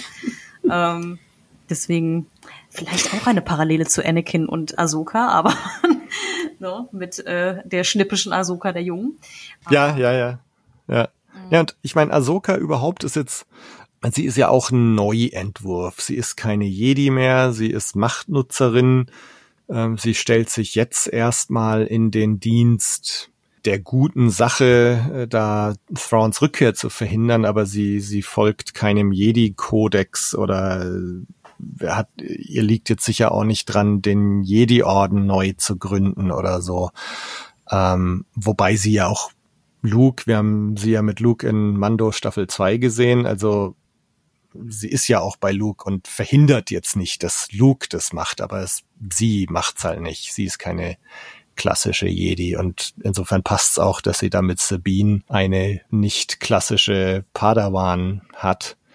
Und ganz interessant finde ich auch, es gab in diesem Zweikampf mit Anakin in dem letzten Teil, bevor sie dann sagt, ich wähle zu leben, wo Anakin mit den gelben Augen da auf sie losgeht und einfach evil ist.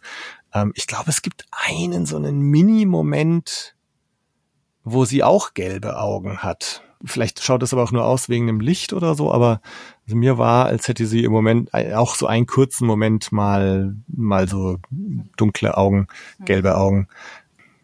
Also vielleicht ist sie, sie ist eben auch nicht so die rein gute Jedi. Also ich möchte jetzt nicht sagen, dass Ahsoka jetzt eine, eine Dark Jedi oder graue Jedi ist oder so, aber ein, eine, die eben nicht mehr so, so 100 pro diesem Credo der Jedi folgt. Und insofern ist das tatsächlich auch ein Gegenentwurf zu dem, was jetzt Balin da vielleicht vorhat. Mal sehen. Wie würdest du sie denn nennen, André? Weil du hast die Frage ja in den Raum geworfen. Ja, ich habe ich hab mich die ganze Zeit schwer getan daran, weil ähm, äh, sie sagt ja, sie ist keine Jedi das haben wir die ganze Zeit vorher gehabt. Und jetzt haben wir das Ganze so gehabt, dass sie ja im Prinzip ihre Ausbildung ja doch noch irgendwo in dieser Zwischenwelt jetzt abgeschlossen hat. Was ist mhm. sie denn jetzt? Seitdem haben wir eigentlich nichts gehört darüber, ob sie Jedi ist, ob sie sich selber wieder so sieht oder ob das ein neuer Jedi-Orden ist. Wir sind ja dann so ein bisschen in dem, in dem Bereich, wo wir aufs Expanded Universe zusteuern. Und da gab es den neuen Jedi-Orden, der sich dann auch dieses Recht offen gelassen hat, zum Beispiel Heirat und Liebe nicht auszuschließen und solche Sachen. Das war eine viel freiere Sache, die ja erstmal mhm. jetzt, äh, sagen wir so, mit dem Expanded Universe beerdigt wurde, aber nicht unbedingt, ich meine, Dave Filoni, ja, wer mhm. sich schon so viel Mühe gibt, der hat auch diese Bücher gelesen und der kennt die Geschichten. Vielleicht äh, haben wir hier ein bisschen neue Einführung dann auch durch Ahsoka und durch äh, Ezra und Sabine. Ja, man weiß nicht. ja, ich meine, sie, sprich bitte zu Ende.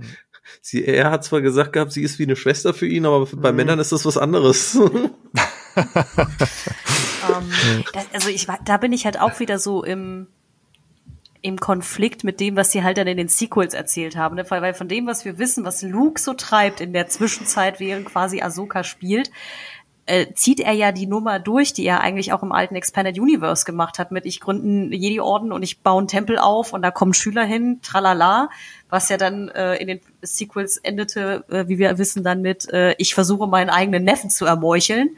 So, ähm, weil ich irgendwelche komischen Visionen habe und der Neffe, der besagte, brennt dann den Tempel nieder und dann schmeiße ich halt die Flinte ins Korn. Das war halt so eine, ich weiß noch damals, dass ich das als sehr verstörend empfunden habe, weil ich halt, wie gesagt, äh, ich bin halt quasi groß geworden mit dem Expanded Universe und eben mit diesen ganzen Romanen, die eben sich mit diesem neuen Jedi-Orden beschäftigen, ähm, dass ich dachte so, das passt irgendwie überhaupt nicht zu dem, was ich erwarten ja. würde, was na, also was so die Ausgangsposition bei Rückkehr der Jedi-Ritter war. So, und ich glaube, in dieses Problem werden sie jetzt mit Ahsoka halt noch mal reinlaufen, weil sie ne, halt sagen, ey, in 20 Jahren gibt's halt wieder gar keine Jedi, keiner weiß, wer die sind. Wir haben hier aber gerade irgendwie mindestens zwei, drei machtsensible mhm. Figuren, die auch wirklich im Zentrum des Konfliktes stehen, weil ja auch offensichtlich die neue Republik weiß, wer Thrawn ist. Also das ist ja jetzt nicht so, dass das irgendwie so Trolley Mustache Guy ist, den sie irgendwie aus dem Hut gezaubert haben. Deswegen, das ja. ist, ähm, da haben wir ja schon drüber gesprochen heute Abend quasi. Es wird spannend, wie sie versuchen wollen, das aufzulösen. Das, das, das sehe ich auch so. Also mir geht's absolut genauso. Ich habe ja viel die Hörspiele auch gehört, diese ganze Legends-Sache dann teilweise auch schon mitverfolgen können mhm. und auch wollen. Und für mich ist das Episode 7 mit dem Luke dort und 8 ist ganz schlimm, ist für mich der totale Charakter-Story-Break äh, zu den ganzen Sachen, die man gewohnt war, zu dem, wie wir in, in, in 6 auch den, den Luke verlassen. Und selbst ein Break finde ich zu ähm, dem Mando-Look, den wir ja in digitalisierter Form oder neu digitalisierter Form sehen, auch dahingehend ein totaler Break.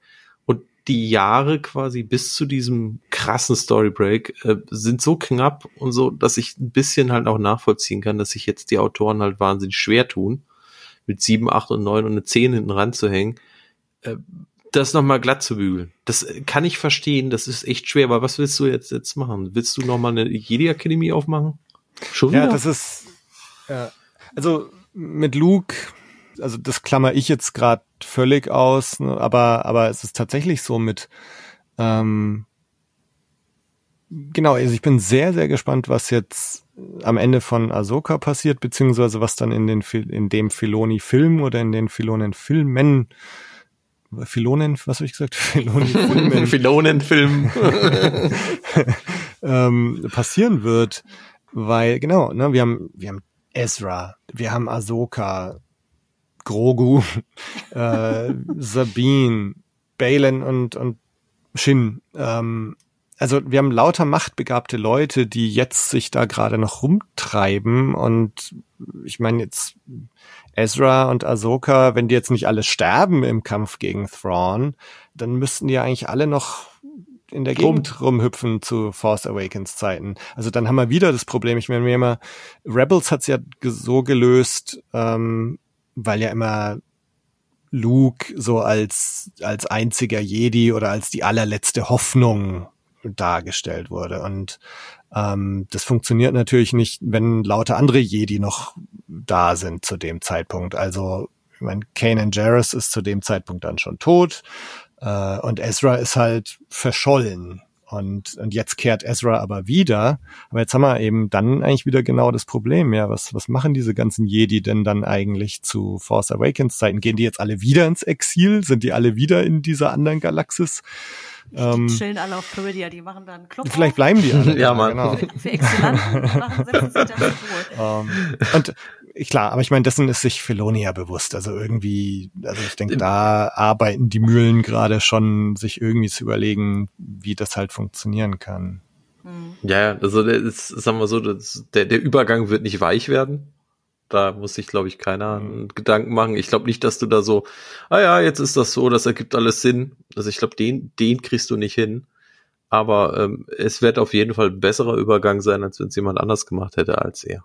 So, so fair muss man sein. Ne? Ja, mhm. oder Kylo Ren hat sie halt alle umgebracht. alle, ja. Und diese komischen Ritter, die kein Mensch kennt, aber irgendwie ja. in den Filmen als Beiwerk immer auftauchen. Mhm. Eine kurze Frage noch, letzte, letzte Frage zu Folge 5.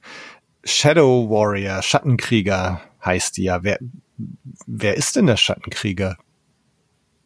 Ist es Ahsoka? Ist es Anakin? Sind es die zwei?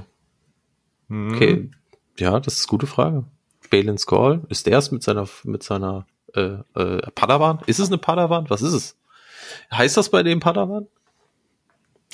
Ich glaube, er sagt nur Apprentice im Englischen. Weiß gar nicht, was er auf Deutsch sagt. Meine ich weiß es auch nicht. Ich weiß nur, dass sie diesen, Schülerin wahrscheinlich. Ja, sie hat aber auf jeden Fall diesen heißen Padawan-Rattenschwanz Stimmt, hier an der ja, Seite ja. hängen. Stimmt. Deswegen.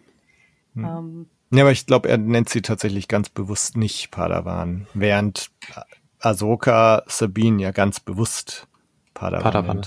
Ja. Aber genau, also ich habe auch bisschen rumgerätselt mit dem Schattenkrieger. Ähm, ich habe festgestellt, dass in Staffel 4 eine der vielleicht Folge 5 oder so von Staffel 4 von Clone Wars heißt auch Shadow Warrior. Und da, das ist eine Folge mit Jar Jar Binks, wo es ähm, auf Naboo äh, irgendwie einen so einen Verräter gibt, der mit Magie den Naboo-Boss äh, beeinflusst, äh, um dann die Separatisten da einfallen zu lassen. Und da könnte ich mir vorstellen, dass, dass dieser Bösewicht, dieser böse Gangen da, der Shadow Warrior ist. Das ist auch nicht so ganz erklärt. Also insofern ganz interessant, ne, weil Filoni diesen Titel da recycelt.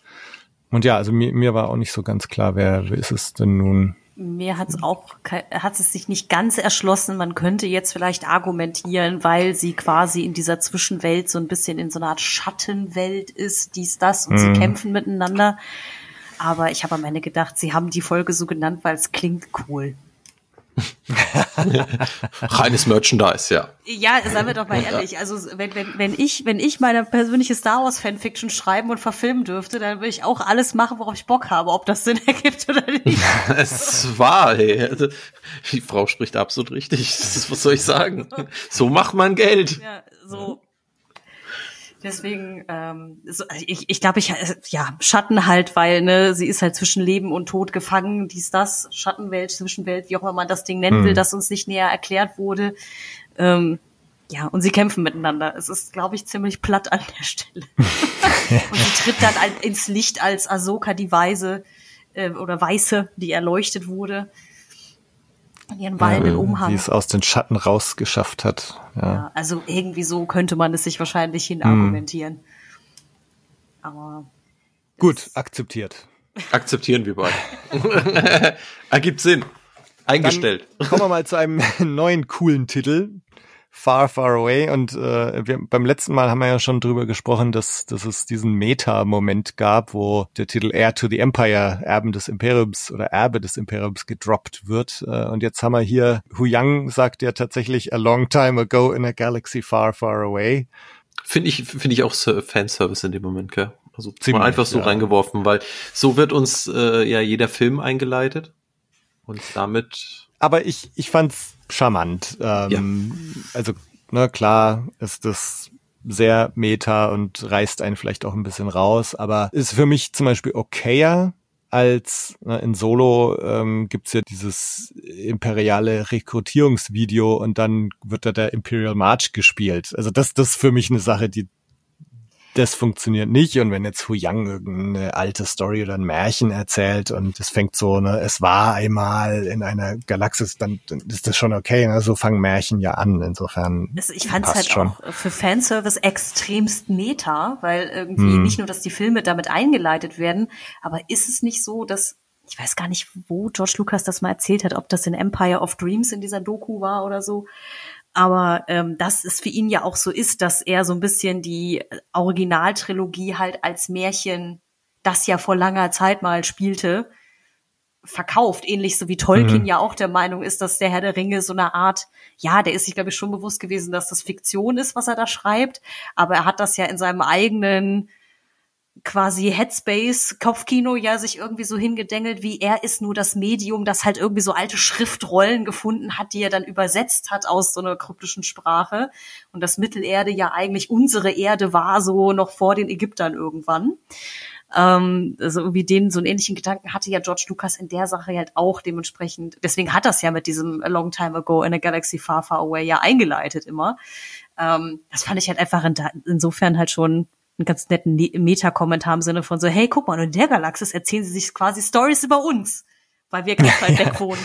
ja, ja. So, aber, ähm, aber auch dieser ganze Moment. Ist Peridia dann in unserer Galaxis? Das, das wollen wir mal, stelle ich jetzt mal so als Fanfiction in den Raum. So, man, man tue damit, was man möchte. Aber ähm, ich mochte aber auch diesen ganzen Moment als Einleitung in die Folge mit den beiden ganz gerne irgendwie. Das, da passiert ja nicht viel. Die sitzen im Cockpit und unterhalten sich nur irgendwie für drei, vier Sätze, aber man kauft diesen zwei Figuren so ab, dass sie halt auch schon so eine lange Geschichte miteinander haben.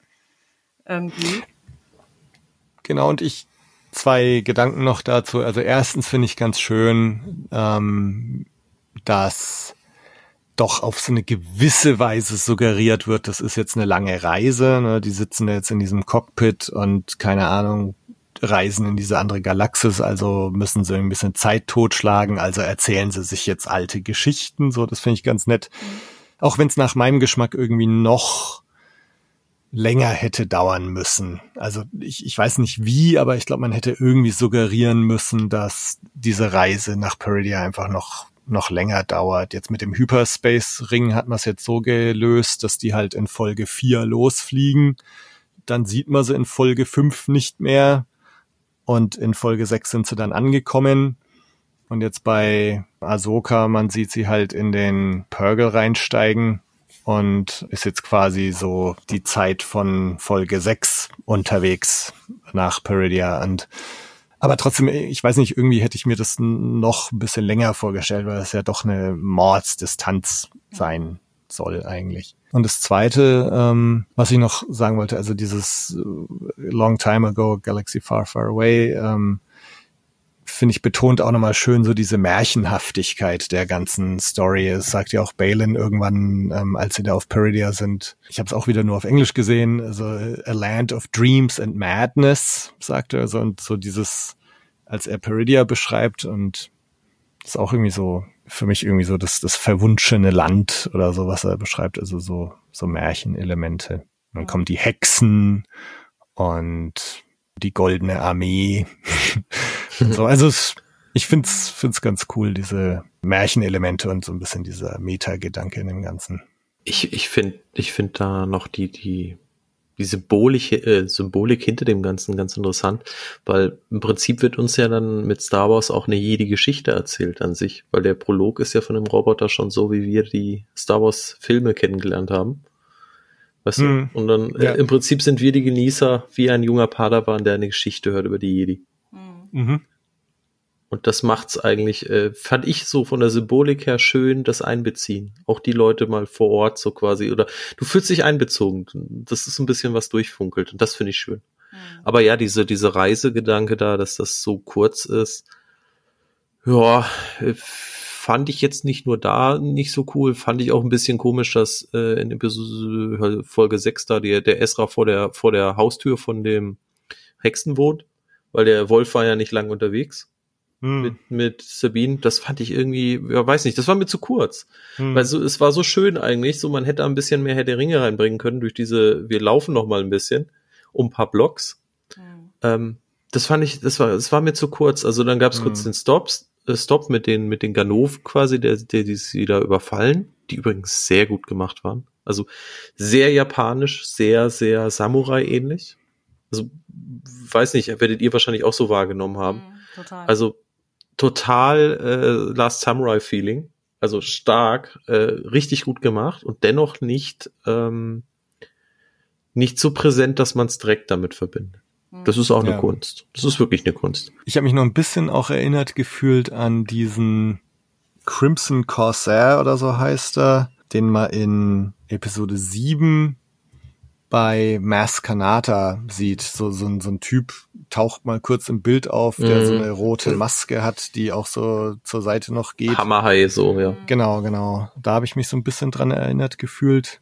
Aber es schaut dann doch eher Samurai-mäßig aus, wenn man genauer hinschaut. Auch, auch das Heruntergekommene, dass das so gut gepasst mm. hat, das hat mich dann wieder so ein bisschen erinnert an so, so, ja, wir haben es in, in, Star Wars haben wir ja eh mal heruntergekommene Figuren, aber sie haben nicht gestört. Also es war nicht zu sehr. Das war so ein bisschen aus Solo, wo die, wo die im Prinzip schon angefangen haben, so ein bisschen gegen die, am Ende gegen das Imperium zu rebellieren, die alle so ein bisschen verlaust aussahen, die da am Ende vom Film rumstanden.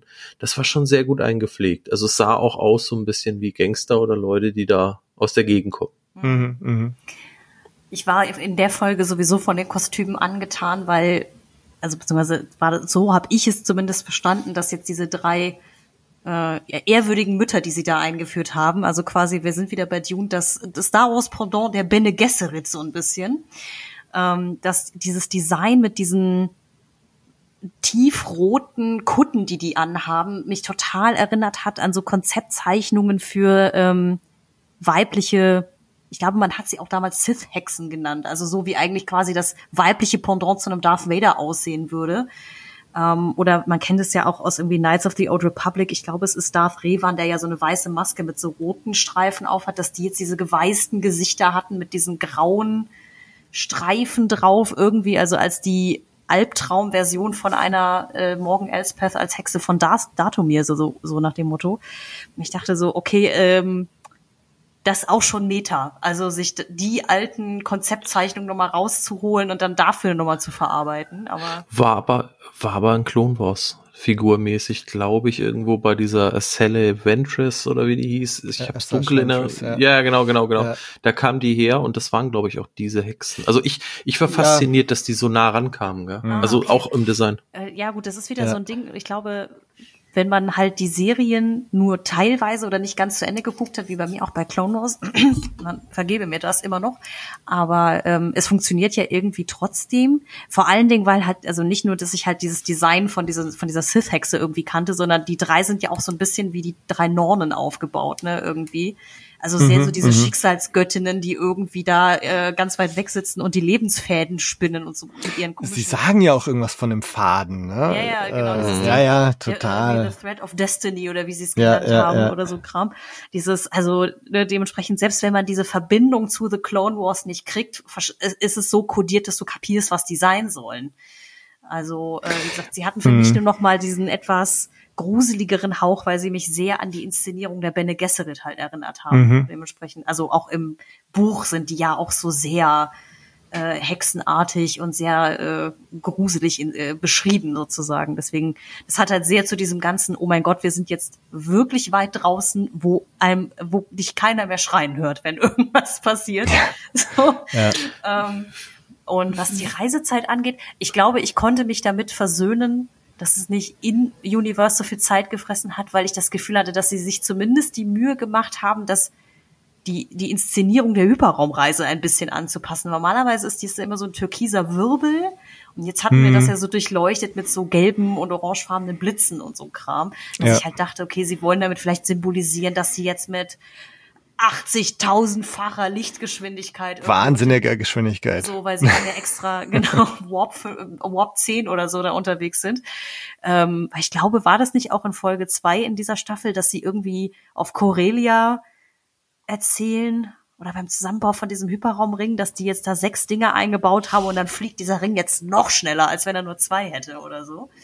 Also Sie sagen immer, dass, dass der die Möglichkeit hätte, auch solche Distanzen zu reisen wie bla bla bla. Ja. so, ne, deswegen, ja, also äh, es war zumindest, sagen wir mal, es gab eine Rampe, die sie gebaut haben. Das konnte ich dann zumindest für die Hyperraumreise akzeptieren. Aber es stimmt, ja, Ezra Mhm. lebt quasi mehr oder weniger vor der Haustür bei den. Ja, also äh, so ich ich lebe mit meinen komischen Einsiedlerkrebsfreunden vor der Haustür von von der von den Hexen. Die können zwar alles voraussehen, aber die haben mich nicht entdeckt, obwohl ich hier gerade Pilze vor der Haustür pflück, so quasi. Aber ey, es Ja. gibt jetzt Fett aufs Maul jetzt so quasi. also ich ich bin gespannt auf die nächsten zwei Folgen. Das wird auf jeden Fall spannend. Äh, Frage ist natürlich, ob die äh, komischen Pilz, äh, nicht Pilz, äh, Krebsmenschen auch die die Geheimnisse der Aerodynamik beherrschen wie die Evox und Katapulte bauen können und die dann angreifen. Also ich bin gespannt. Also es ist jetzt noch alles offen. Ähm, ander, andererseits muss ich sagen, ich fand dieses Volk unglaublich mit viel Liebe und Herz entwickelt, was wir ja Mhm. neu eingefügt gekriegt haben jetzt. Ähm, äh, auch ein bisschen drollig mit ihren Steinen da auf dem Rücken quasi und äh, oder er hat mich gesehen, ich grab mich trotzdem ein, so quasi. Ähm, äh, unglaublich schön. Auch auch von der Kleidung, wenn ihr darauf geachtet habt, dass die einzelnen äh, Knöpfe kleine Knochen sind, die quasi so an der Weste von diesem Krebsmenschen sind, mit dem die da sich als zuerst unterhält. Unglaublich schön gemacht. Ähm, kleine, kleine Minuspunkte gibt's bei, leider bei der Belichtung gefühlt. Ich fand, man sieht so ein bisschen, wenn sie viel in diese ähm, Animationskiste greifen, und damit meine ich gar nicht mal die, diese, dieses neue Volk, sondern den Wag, nenne ich ihn jetzt mal, Mhm. Hund, Schrägstrich, das Reittier. Ähm, einfach mal drauf achten, wenn es im Hintergrund ist, dann wird es mit Absicht ein bisschen unscharf gezogen, damit es uns nicht ganz auffällt und ist auch ein bisschen äh, anders in der Belichtung. Also das, das ist mir jetzt einfach nur beim Gucken aufgefallen. Einmal beim Notebook, wo ich es mittags gesehen habe und einmal ähm, abends nochmal. Mhm. Ähm, äh, ist mir nur aufgefallen, aber äh, ganz ehrlich, ganz hohes Niveau gemeckert und äh, allein schon für diese liebevollen Figuren, wann haben wir das letzte Mal so schöne liebevolle kleine Wesen in Häusern gesehen? Kenne ich in kleinen Häusern mit runden Türen, keine Ahnung. Also die tragen sie auf dem Rücken. ist- es führt halt so auch eigentlich eine, eine Tradition von Star Wars fort. Ne? Also ich meine, es geht ja schon los 1977 mit den Jawas, ne? die auch irgendwie so drollig sind und, und dann kommt so eine verspielte Musik. Mich, mich hat die Musik tatsächlich auch so ein bisschen in ihrer Verspieltheit an den Soundtrack bei den Jawas erinnert. Klar, die Ewoks hast du schon erwähnt, also so diese Tradition von irgendwelchen drolligen Völkern äh, wird hier halt total fortgeführt und geht halt auch noch einen Schritt weiter. Mich hat vom ganzen Setting so ein bisschen erinnert an Andor, als sie da aus dem Gefängnis ausbrechen und dann treffen sie auf diese zwei Aliens, diese Fischer-Leute, was in Andor ja total krass ist, weil die ganze Serie besteht eigentlich nur aus Menschen, Menschen, Menschen, Menschen. Alles ist total düster und real und auf einmal kommen diese Aliens davor. Mhm.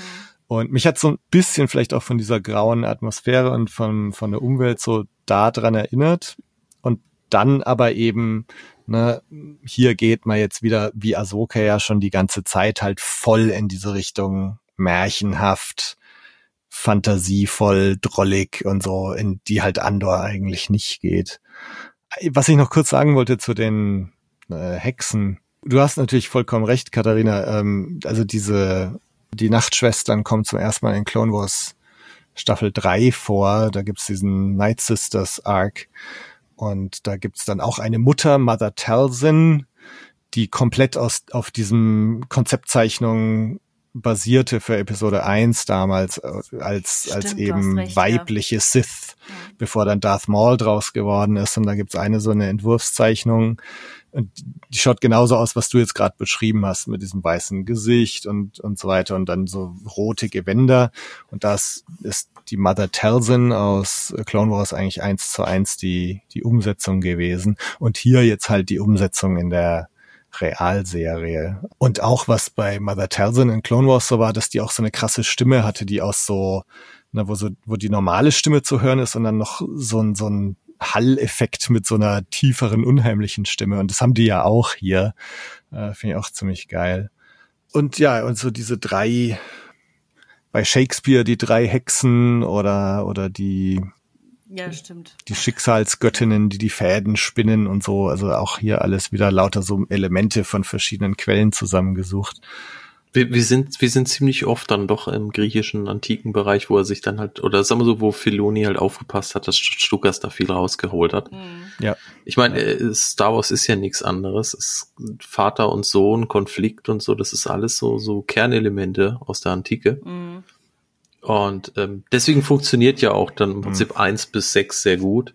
Plus jetzt Filoni sein, seine Sachen, würde ich jetzt sagen, funktionieren. Mhm da hätten wir jetzt noch ein bisschen, da, ne, also wo du jetzt gerade mit der griechischen Mythologie, ne, die Unterwelt, also das ist vielleicht auch nochmal so eine Interpretation, in die man schauen kann, wenn man jetzt in Richtung Folge 5 schaut, so ne, Ahsoka in der Unterwelt und dann gibt's da vielleicht Anakin so den den Wächter der Unterwelt, der darüber entscheidet, ob sie jetzt in die eine oder in die andere Richtung geht. Ich, ne, keine Ahnung, ich mhm. rede jetzt einfach nur so drauf los, aber ich glaube, man könnte da sicher auch nicht sich noch ein bisschen mehr informieren und da noch irgendwelche Parallelen ziehen äh, mit mit dem Fährmann über den Fluss der Unterwelt und so weiter und äh, hm. wer, ja, das, wer das, ist und so.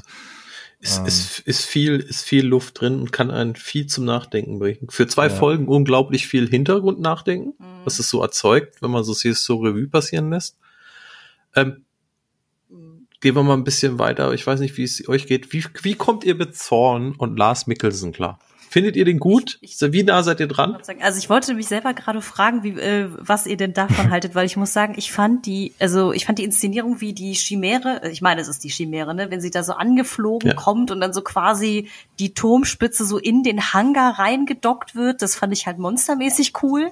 Ich fand diese ganzen abgewrackten Sturmtruppler mit diesen, die ja irgendwie so diese roten Bänder oder Flicken irgendwie überall an den Rüstungen haben, mega äh, interessant anzugucken. Dann halt dieser, ähm, ich glaube, Enoch war der Name von dieser Figur, genau. dieser Truppler, der dann diesen diesen goldenen Helm vorne noch eingesetzt hat, was halt irgendwie wirklich aussieht wie von so einer alten griechischen Totenmaske irgendwie mhm. geklaut, was das Ganze unfassbar gruselig gemacht hat. Ähm, das fand ich alles super cool ich weiß nicht, ob ich Mats Mikkels, äh, Lars Mikkelsen als Thrawn so geil finde. Also die Stimme ist natürlich halt dieses abgeklärte, suffisante, wenn, zumindest im Original, wenn man ihn im Original sprechen hört. Aber so hat er auch schon finde ich, andere Figuren in anderen Serien gespielt. Also ich weiß nicht, wer zum Beispiel die dritte Staffel Sherlock sich noch gegeben hat damals bei der BBC. Da war er ja der Hauptbösewicht. Da war er ja auch so ein hyperintellektueller Typ, so, ne, der halt auch einfach Ja. mit seiner intellektuellen Überlegenheit Leute quasi an die Wand gespielt hat. Das, ne, das holt er jetzt hier halt auch wieder raus. Ich weiß nicht, ob ihm halt diese blaue Haut und diese roten Augen so, so gut stehen. Aber das ist dann vielleicht auch einfach äh, wieder Jammern auf hohem Niveau. Also mir, ich habe ihn sofort akzeptiert und äh, gut gefunden. Also ich hatte bei Thrawn jetzt überhaupt kein Problem. Also im Gegensatz ne, zu bei Hera habe ich erstmal gebraucht, bei Sabine habe ich erstmal gebraucht, die junge Ahsoka habe ich ja gerade schon beschrieben. Bei Thrawn war es sofort so, ja, okay, da ist er. Also insofern bin ich da sehr damit zufrieden. Ja. Er hat ja Thrawn auch gesprochen in der englischen Version von Rebels. Insofern ist da auch der Brückenschlag da. Ich, weiß auch nicht, vielleicht war ich auch einfach nur unterwältigt davon, dass der dann halt einfach so dazwischen seinen Trupplern die, den Gang lang stiefelt und dann ist er halt da. So. Vielleicht, vielleicht bist du auch von zu viel Farbe überrascht. Weißt du, wir haben da so viel Gold und so viel Rot und überall ist bunt und dann kommt der Typ noch in blau und weißen Klamotten. Also ich meine, das ist schon ein bisschen, also ich, ich habe jetzt zum Beispiel die roten Tücher an den Truppern nicht so gefühlt. Mhm. Die, die Goldakzente haben mich ein bisschen verwirrt und äh, Captain Enoch, mein erster Gedanke war, ähm, oh Gott, hoffentlich dreht sich die Maske nicht. So wie bei so früher bei den Kinderspielzeugen aus den 90ern und 80ern, wo man auf den Kopf drückte und dann kam ein anderes Gesicht raus. ja, hier A Man E Faces von Ja, ja, so- Masters, ne? so. Genau, richtig. So, sowas hatte ich dann äh, irgendwie Ja. gedacht, aber fand alles in allem ähm, trotzdem hübsch. Also keine, keine Kritik an, an sich, nur einfach verwirrend von dem Standpunkt, man ist es halt nicht gewöhnt. Auch wenn das dieselben Trooper sind, die im Mando existieren. Also sind nur halt jetzt ein bisschen verändert, weil die haben natürlich auch echt harte Zeiten durchgemacht. Aber man sieht auch beim Andocken, dass ähm, ein, ein Thorn immer noch über genug T oder TIE Fighter äh, verfügt. Das hat man gesehen. Also der Hangar war relativ voll. Ja. Ähm, also Esra hat ein Problem mit seinem Nachbarn. Mhm. dass die beiden überhaupt so lange da quasi direkt äh, ne- im Vorgarten der Hexen da irgendwie abhängen konnten, ohne dass sie sich nicht schon irgendwie gegenseitig ins Jenseits gebombt haben, oder beziehungsweise Thrawn ihn, ist halt schon Ja, Frage. so. also wenn man, ja, also wenn man das jetzt mal wieder versucht, so mal abgesehen von dieser, ne, sie, sie reitet 200 Meter und dann trifft sie Ezra, äh, so gefühlt. Aber wenn man jetzt mal versucht, das Ganze so, so zu erklären, ich meine, dann, dann wird es wahrscheinlich schon so sein, dass jetzt halt Ezra all die Jahre irgendwie tatsächlich sich versteckt hat und irgendwie mit diesem Nomadenkrebsvolk da so durch die Gegend gezogen ist, zumindest mal eine Zeit lang. Ähm, und Krebst. rumkrebst, genau. ähm. Ja, komm jetzt hier. Ich wollte ihn mal bringen. Das war ja ein Faden verloren. Nee, aber also dass, dass er tatsächlich, also das, das jetzt wahrscheinlich, äh, Thrawn sagt ja auch, keine Ahnung, ob der noch lebt. Also der ist irgendwo draußen, kümmert mich nicht. Also wahrscheinlich, vielleicht hat Thrawn am Anfang noch versucht, ihn zu finden oder so und dann, keine Ahnung. Ähm, Hat er Schöneres gemacht, ja. ja. Hat Aber ich meine, er hatte ja schon mit den Hexen zu tun jetzt die ganze Zeit, denke ich. Ne? Ja, Also, ich- äh, es, Das, ja. Es wird jetzt auch die. Frage geklärt, woher wusste Morgan Elsbeth jetzt, wo Thrawn ist. Wird, ne, die Hexen haben da ihr in, in den Träumen irgendwie was geschickt mit Hexenmagie. Okay, ne, dann haben wir das auch abgehakt. Woher wissen sie jetzt, wo Thrawn ist? Was ich so ganz geil fand, also ich fand den Auftritt von Thrawn schon geil, ne, wie die Chimäre da kommt und dann diese abgefuckten Truppen und dann dieses Thrawn, Thrawn, Thrawn. Ne, ich habe mir auch gedacht, sagen die das jedes Mal, wenn Thrawn bei den Hexen auch gedacht, so, aufkommt. So die, die Hexen so, schon wieder. Thrawn, Thrawn. Ähm, aber trotzdem geil. Also das, das hat schon was hergemacht. Ähm, und also ich fand, ich, ich glaube, diese, dieses Goldgeflickte hat man auch in der Chimäre gesehen. Also ich hatte so, ich meine, die sah ja auch so löchrig teilweise aus, aber es sah auch für mich so aus, als wäre die teilweise mit so Gold geflickt, wie die Helme halt auch.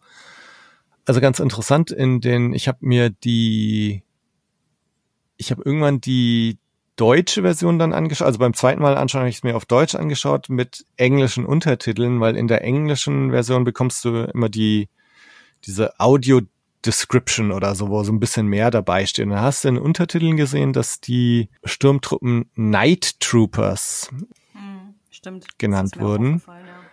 Also ne, haben wir, glaube ich, noch nicht gehört vorher, Night Troopers. Für mich sahen die erstmal ganz aus wie normale Sturmtruppen, halt irgendwie bisschen geflickt und abgefuckt und so. Aber wo ich echt gespannt bin, ich habe vor zwei Jahren oder so im Podcast an Halloween den EU-Roman Death Troopers äh, besprochen, wo es um so Zombie-Sturmtruppen geht.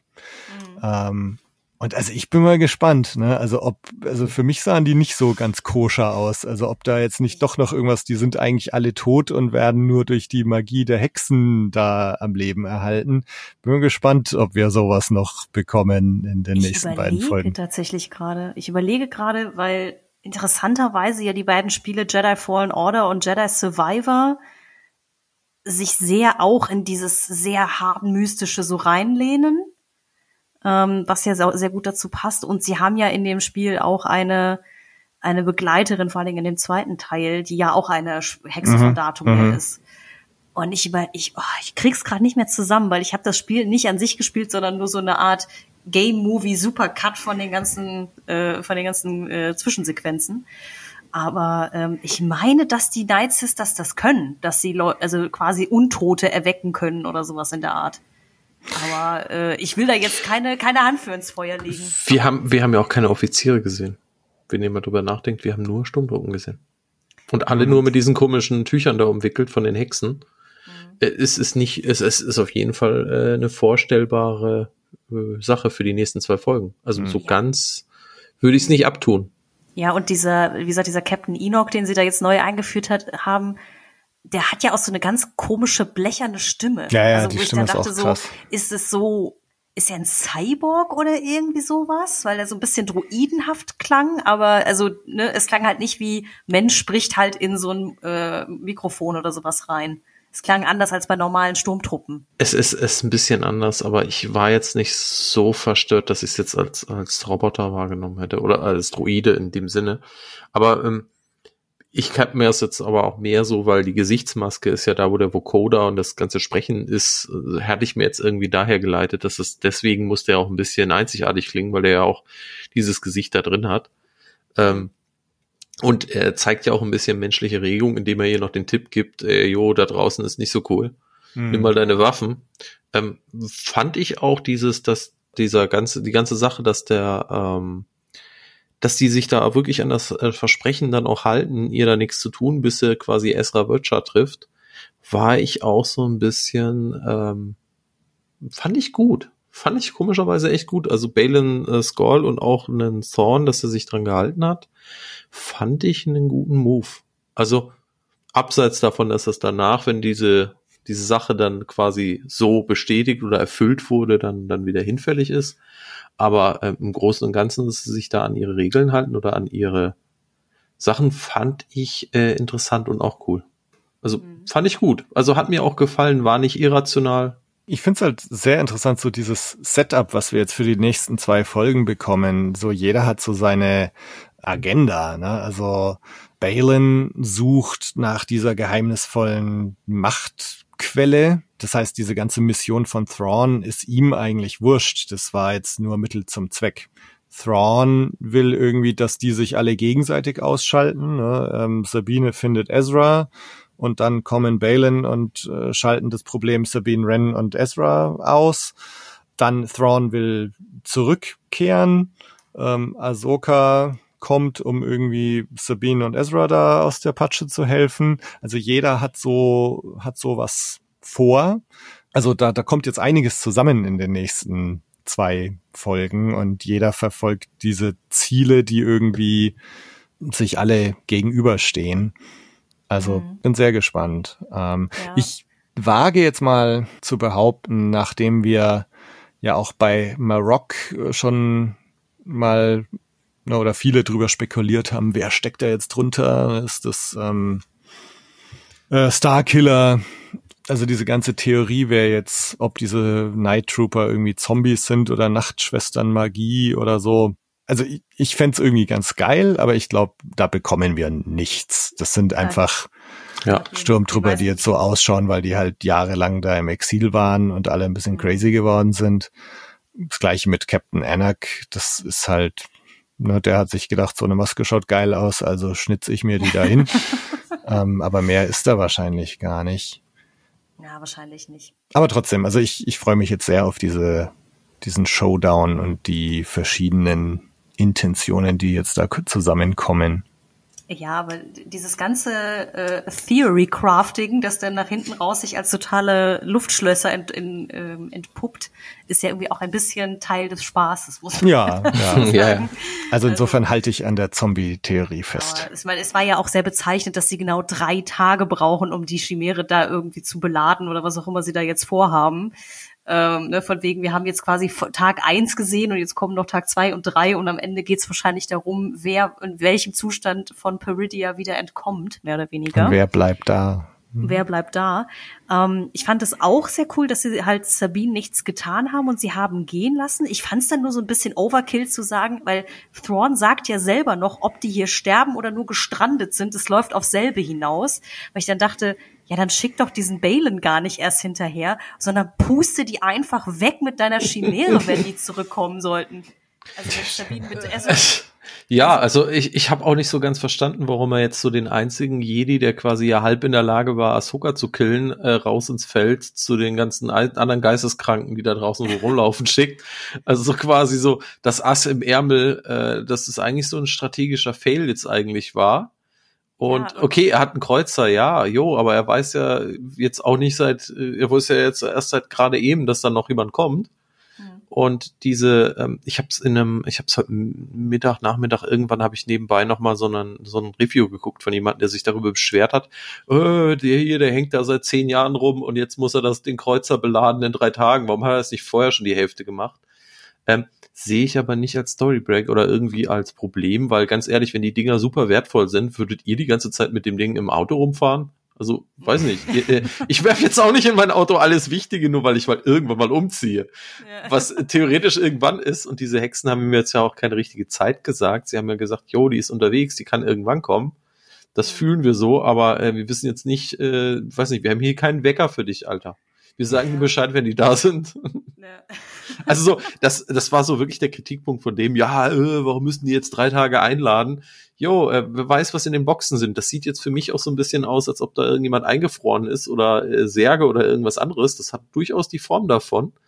Wir könnten auch eingefrorene Soldaten sein, könnten auch Hexen sein oder da, im Prinzip ehemalige Hexen. Das würde sogar noch Sinn machen, weil die aus dem Tempel ja scheinbar kommen. Dass das eine ganze Bevölkerungsgruppe ist, die so machtintensiv ist, ist eine Menge Luft drin. Und mit Hm. denen würde ich mir jetzt auch nicht den ganzen Tag um die Häuser fliegen in einem fremden Galaxie. Ja, absolut. Vielleicht ist es auch das, was Balin irgendwo draußen sucht. Man weiß es nicht. Stimmt, er Also sagt es ja halt noch, auch ne, einfach das- nur, äh, ich fand es nur, wie gesagt, etwas Overkill, dass er den und seine äh, Schülerin halt irgendwie losschickt und, glaube ich, ja noch irgendwie zwei Geschwader irgendwie Hm. rausschickt, so nach dem Motto, Alter, falls Sabine mit Esra zurückkommt, puste die einfach mit deiner Hauptlaserkanone Ja. vom Tempel weg. Was soll denn der Ja, geil? vor, vor, ja, vor allen Dingen voll die Festung, hey, mega Mauern, überall Typen drauf und, Ja. und du hast so dieses, dieses lange, lange Mastteil da, wo alle ja hochrennen müssen, damit sie zu dir kommen. Hey, jo, heb halt 100 Meter ab und dann schießt du den Turm weg und dann lachst du hart und dann fliegst du weg. Also ganz ehrlich, äh, Vielleicht gehen die Lasergeschütze nicht mehr an, an der Chimäre. Ja, gut, dann wirf halt ein paar. Kisten ab oder ein paar Thais, die da rumhängen. Also so, keine Ahnung. 100 Meter sind genug Sicherheitsabstand, um einfach wegzufliegen. Ja, ich glaube, es ist einfach jetzt äh, Plot-Convenience, weil die Handlung braucht das jetzt wahrscheinlich. Also ich gehe mal davon aus, dass wenn jetzt Ahsoka kommt, dass da ja auch ein sehr großes Action-Set-Piece auf uns wartet, auf die eine oder andere Weise. Ähm, mal schauen auch, was diese Purgles da jetzt dann noch zu beizutragen haben, weil ich, also man sieht ja in dieser Folge auch am Anfang, wenn sie da anfliegen, diesen Wahlfriedhof irgendwie auch so im Orbit geil, ja. herumkreisen und so. Deswegen, ähm, Ist aber sehr episch gemacht, musst du sagen. Also hier, Ja. das war Ja, so ein bisschen mega. Moby Dick drin, aber in episch halt. Aber das Ja, ist auch, also- auch überhaupt so die Idee, ne, dass es so ein Saturnring ist und wenn man näher hinschaut, dann sind das alles die Purgle-Knochen. Das ist schon ziemlich geil. Ja. ja. Ähm, deswegen, ja, aber diese, diese Sache mit dem Plan, das war das Einzige, wo ich wirklich dachte, ey Junge, wer soll dir denn da Konkurrenz machen auf diese Planeten von dem, was wir da bis jetzt gesehen haben? Ne? Und Ahsoka kommt jetzt halt auch mit einem Schiff und halt, ja, mit einem Haufen Sternenwale angeflogen, aber äh, die haben ja jetzt auch nicht unbedingt äh, eine Laserbatterie auf dem Rücken. So.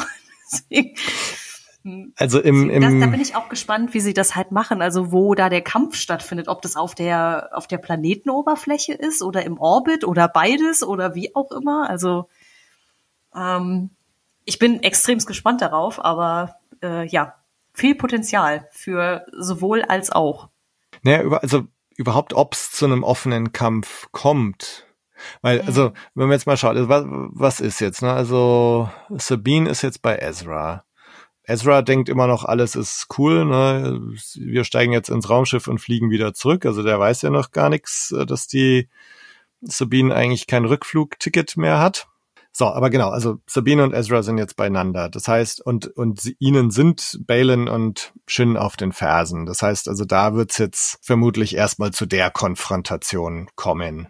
Gleichzeitig, überhaupt bin ich gespannt, wie wichtig Balin jetzt das überhaupt noch ist, den Ezra und die Sabine zu finden, weil eigentlich will er ja nach Peridia, um diese geheimnisvolle Quelle da zu finden. Mhm also insofern. Ja, eigentlich könnte es ihm voll scheißegal sein, das vollkommen Genau, also eigentlich also, könnte ihm wurscht sein, den Ezra zu finden. Ne? Ähm, von daher, also bin, bin ich gespannt, ob es zu dieser Begegnung Kanan, äh Quatsch, ähm, Balin, Balin Shin mit Ezra Sabine kommt oder ob der Balin jetzt einfach eine Linkskurve nimmt und vorher diese Quelle da sucht. Gleichzeitig ist es ja so, ähm, Thrawn hat ja dieses äh, Squadron da losgeschickt. Das heißt, also in irgendeiner Form werden Ezra und Sabine in Gefahr sein. Und gleichzeitig, genau, kommt halt Ahsoka ähm, auf dem Wal angeritten. Und ähm, da, wobei es ja auch schon angekündigt, dass äh, Thrawn hat ja die Hexen jetzt schon gebrieft äh, so, ne, da, da kommt jetzt eine und ähm, also erstmal sagt er zu Elspeth, schieß auf jeglichen Wal, der sich nähert. Also mit ihrem Hyperraumring da wird sie dann das Feuer öffnen auf die Wale. Und gleichzeitig sagt er ja zu den Nachtschwestern, könnt ihr mir mit irgendeiner Hexerei helfen? Also da gibt's jetzt auch noch irgendwas, was noch nicht ganz klar mhm. ist, was das sein wird, aber irgendein Hexenwerk wird's auch noch geben. Und das heißt so, das sind so die verschiedenen Dinge, die uns jetzt da erwarten. Ich werfe gerade mal was rein. Glaubt ihr, dass dieser Ring, der da draußen parkt vor dem Planeten, dass der Sternzerstörer, die Chimäre, da reinpasst, andockt wie in Episode 2 das ja. Raumschiff vom, vom äh, Obi-Wan in diesem Ring angedockt hat, um ja. dann größere Sprünge zu machen. Mhm. Definitiv, gell? Das ist, genau, kommt dem so Ganzen super nah. Gedacht, ja. ja. ja denke ich weil auch. auch der, dieser kleine Fighter, in dem Obi-Wan sitzt, das ist ja quasi so eine Art Mini-Sternzerstörer. Das ist ja auch so ein keilförmiges irgendwas. Ne? Mhm. Ne? Also ja, das Ganze jetzt halt in extremster Magnitude sozusagen. Ähm, ich frage mich aber auch, ich weiß nicht, wie ihr das seht und ob, ihr, ob man das überhaupt sehen wollen würde jetzt in der nächsten Folge, aber ich meine, wenn Ezra da jetzt auch irgendwie zehn Jahre auf dem Planeten abgehangen haben, hat irgendwie und vielleicht nicht nur rumgekrebst hat, ist halt die Frage, ob wir auch ein Flashback von ihm zu sehen bekommen, was der getrieben hat in der Zeit. Mal sehen. Weil wenn es da halt diese ominöse Machtquelle gibt, ob er vielleicht darüber mehr weiß oder nicht. Also weil da, das ist ja wirklich das große Mysterium irgendwie in dieser Staffel bisher, ne? Also dieses, was, was zum Teufel das denn sein soll oder könnte, oder ob das nur so ein Red Herring ist, der am Ende halt im Nichts verläuft. Ich befürchte, dass die Serie sich jetzt zu diesem Zeitpunkt keine Zeit mehr nimmt, da noch Ezra Flashbacks zu bringen. Ich, ich kann mir auch, ja, ich kann mir auch, ich kann mir auch nicht vorstellen, dass der, dass der Ezra, weil die so, äh, die, die Serie heißt ja Ahsoka, dass der da so die, die mega Screentime in den zwei Folgen noch kriegt. Also äh, einmal das und zweitens die Screentime vielleicht in der, ja, maybe äh, in der zweiten Staffel ein bisschen mehr. Aber so, so die mega Screentime, es sei denn, sie, sie sehen, dass diese Figur so ankommt beim Publikum, dass sie dann dann ja wieder raus oder weitermachen, so wie die Ahsoka im Prinzip ja im Mando auch so Beliebtheit gewonnen hatte, dass sie direkt dann so gesagt haben, jo, das, das passt. Also beim, beim, beim Marshall aus dem Mando habe ich es mir mal gew gewünscht. Mhm. Boah, hätte ich voll gern gehabt, so ein Justified auf, auf Ja, diesem ja. Planeten quasi mit dem Typen von Justified als Ja. Marshall. Das hätte ich mir gewünscht, das hätte ich sogar geguckt, aber wirklich, äh, das wäre das Pendant zum Boba gewesen. Der Ja. Book of Boba. Ja, aber ähm, ja, also ich kann mir jetzt nicht vorstellen, dass es in zwei Folgen reicht. Allerdings sind die Folgen auch länger geworden. Wenn ihr ein bisschen auf den Timer guckt, die Folgen an sich sind beide länger geworden oder die letzten zwei waren länger als die davor. Mhm. Ich muss gestehen, die ganze Serie ist ja bis jetzt ähm, immer irgendwo zwischen 40 und 55 Minuten eingependelt. Ähm, also ich würde sagen, oder 45 Minuten so im Schnitt. Es gibt, glaube ich, ja nur eine, die unter 35 Minuten lang ist. Ähm, oder um die, um, um diese Marke herum sozusagen. Und ich finde, das tut der Serie auch ganz gut, dass die einzelnen Folgen etwas mehr Zeit haben, Dinge auszuerzählen weil das so eine Sache ist bei ähm, Mando, wo ich immer dachte, so warum muss man durch diese Handlung mit so einem halsbrecherischen Tempo durchbrettern, um dann irgendwie unter den 30 Minuten zu bleiben oder so. Also jetzt mal Vor- und Ja. Nachspann oder Abspann nicht mitgezählt, ne? Aber dieses, wo ich manchmal gedacht habe, so, also die Mando-Folgen, die mir oft am besten gefallen haben, waren die, die sich ein bisschen Zeit gelassen haben und die dann mal 50 Minuten lang waren. Ja, das ist dieses, dieses klassische Game of Thrones äh, Folgenkonzept. So 50 bis 45 Minuten ist eigentlich eine optimale Folge. Die ist nicht zu lang, nicht zu kurz und man muss nicht zwischendrin pinkeln gehen.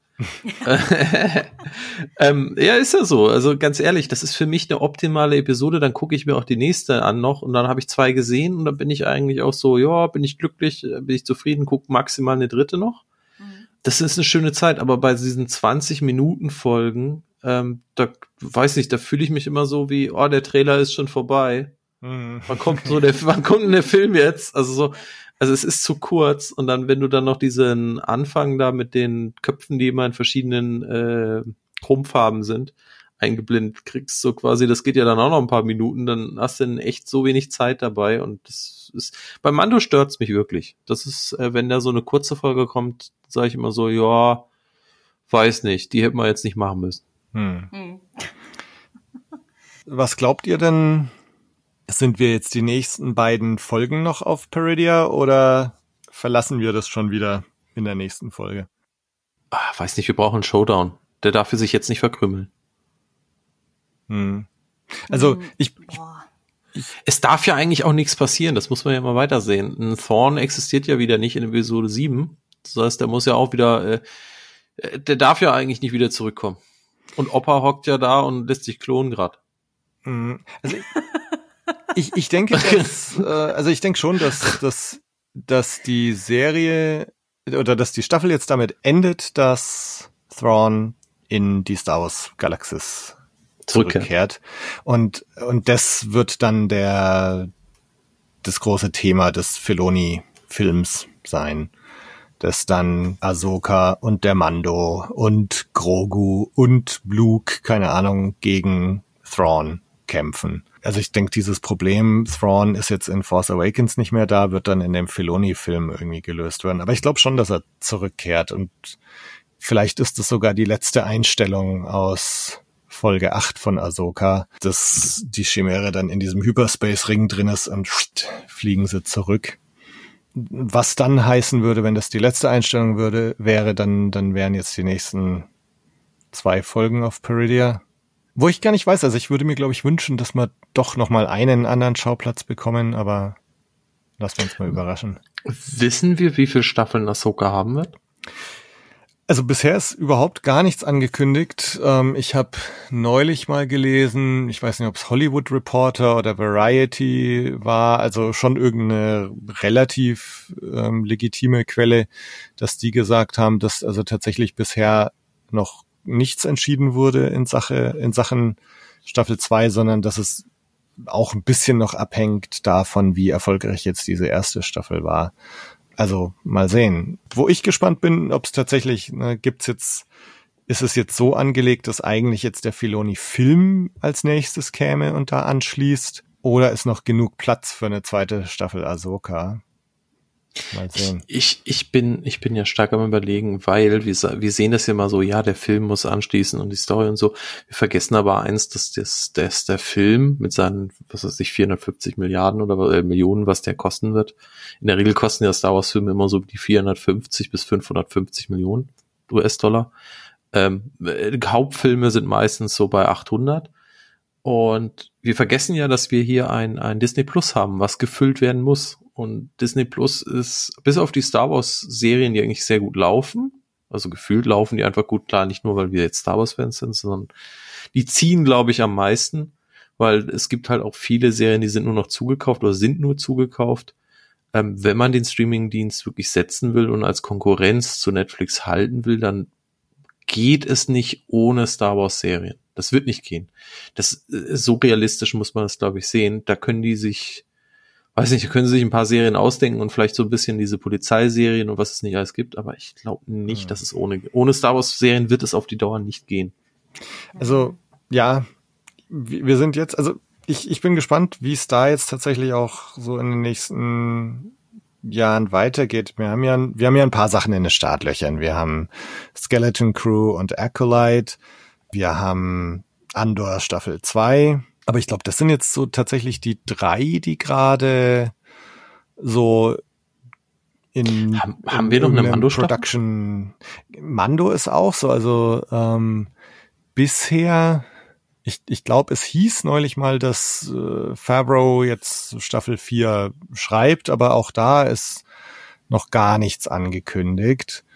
Ähm, das heißt, eigentlich ist es im Moment so, dass wir jetzt außer diesen dreien Acolyte, Skeleton Crew, Andor 2 tatsächlich noch gar nichts angekündigt haben. Dann gibt's halt diese drei Filme, ne, den New Jedi Order, den, den Ray-Film, den Filoni-Film und dann diesen biblischen 10.000 Jahre in der Vergangenheit Film, wobei da natürlich auch, also ich, ich weiß nicht, inwiefern jetzt das Indiana Jones Einspielergebnis, das niedrige, ähm, einen Einfluss hat, weil es soll ja James Mangold, also der Indiana Jones and the Dial of Destiny Regisseur, ist ja derjenige, der diesen 10.000 Jahre in der Vergangenheit Film inszenieren sollte.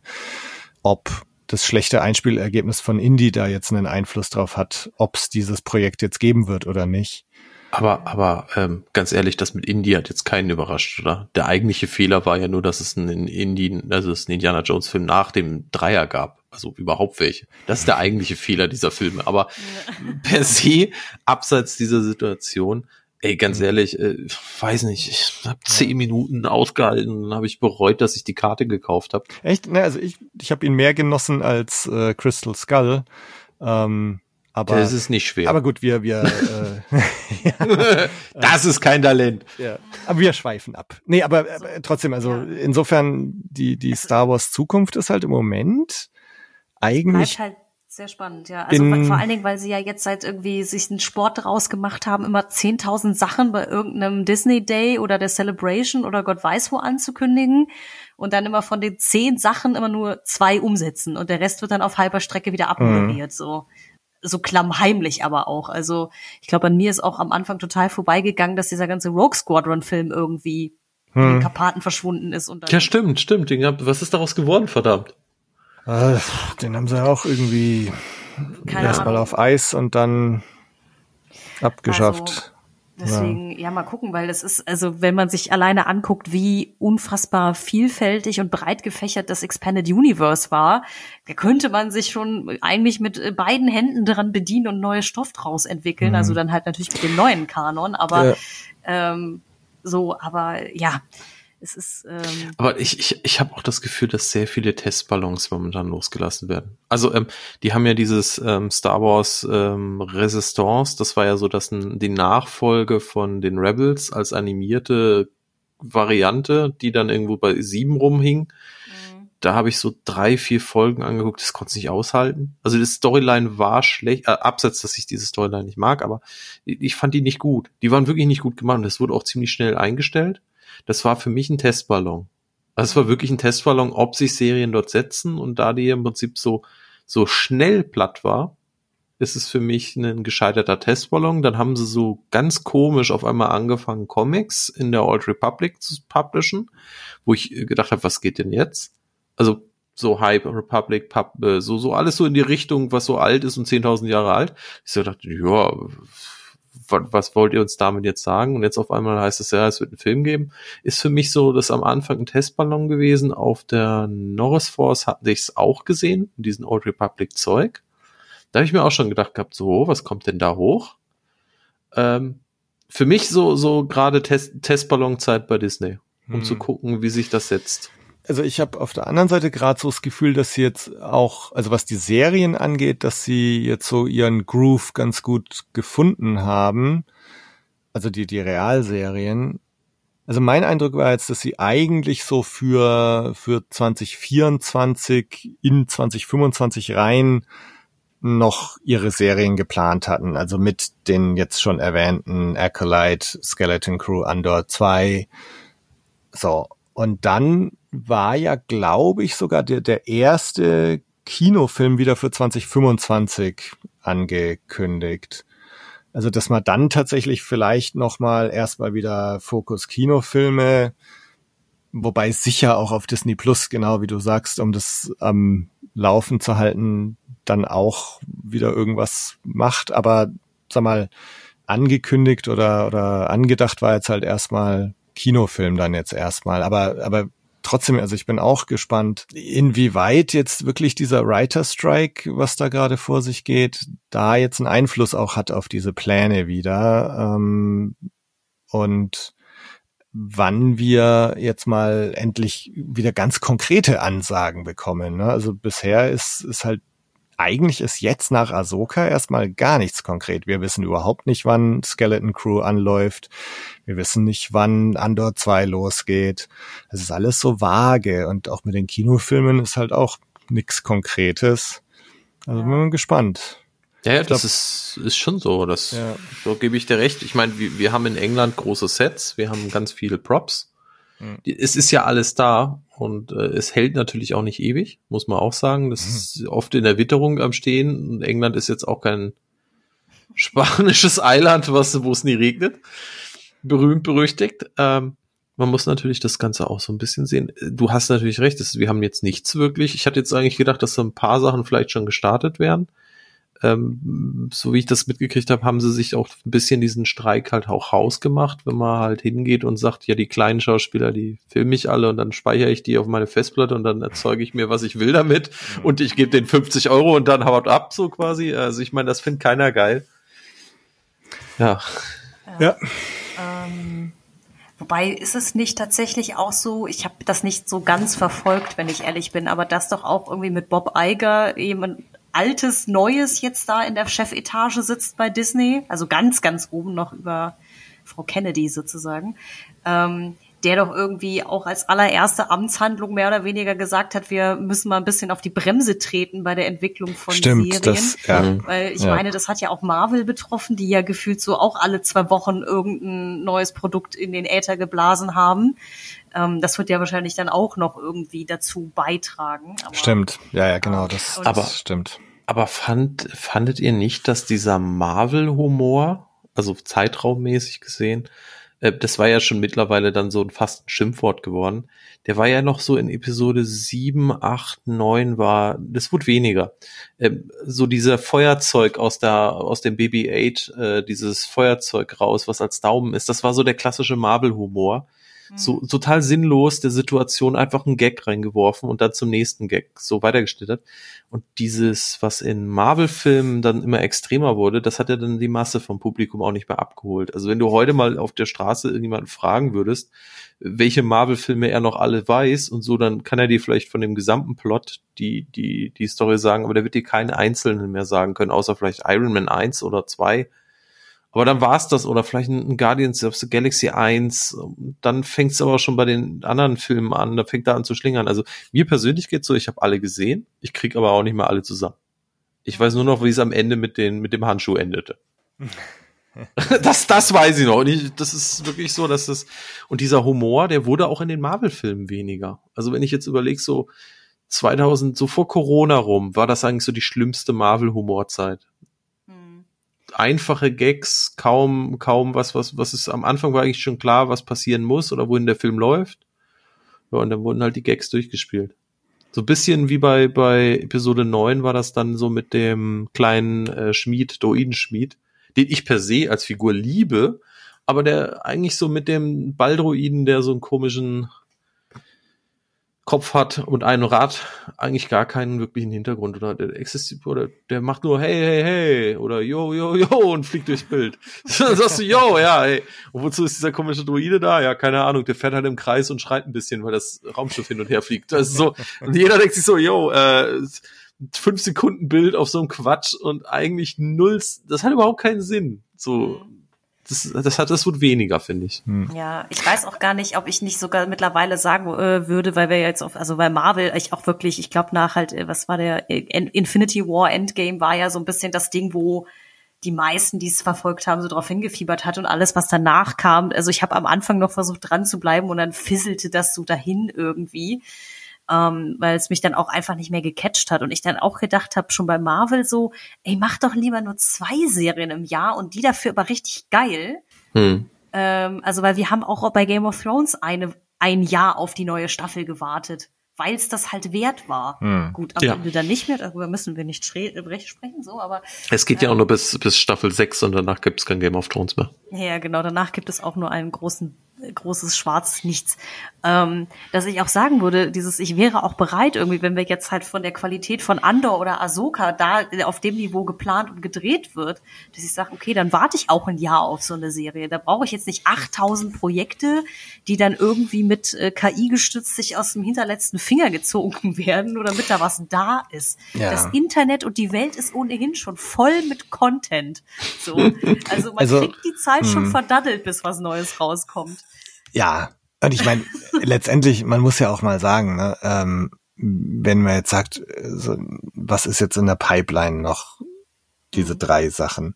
Das ist ja drei Sachen, das ist ja auch, ne, also wenn die alle nächstes Jahr kommen, dann haben wir immer noch drei Star Wars Serien nächstes Jahr. Ne, das ist ja immer ja, noch, absolut. also vor, ne, vor zehn Jahren, äh, hättest du, hättest du Räder geschlagen.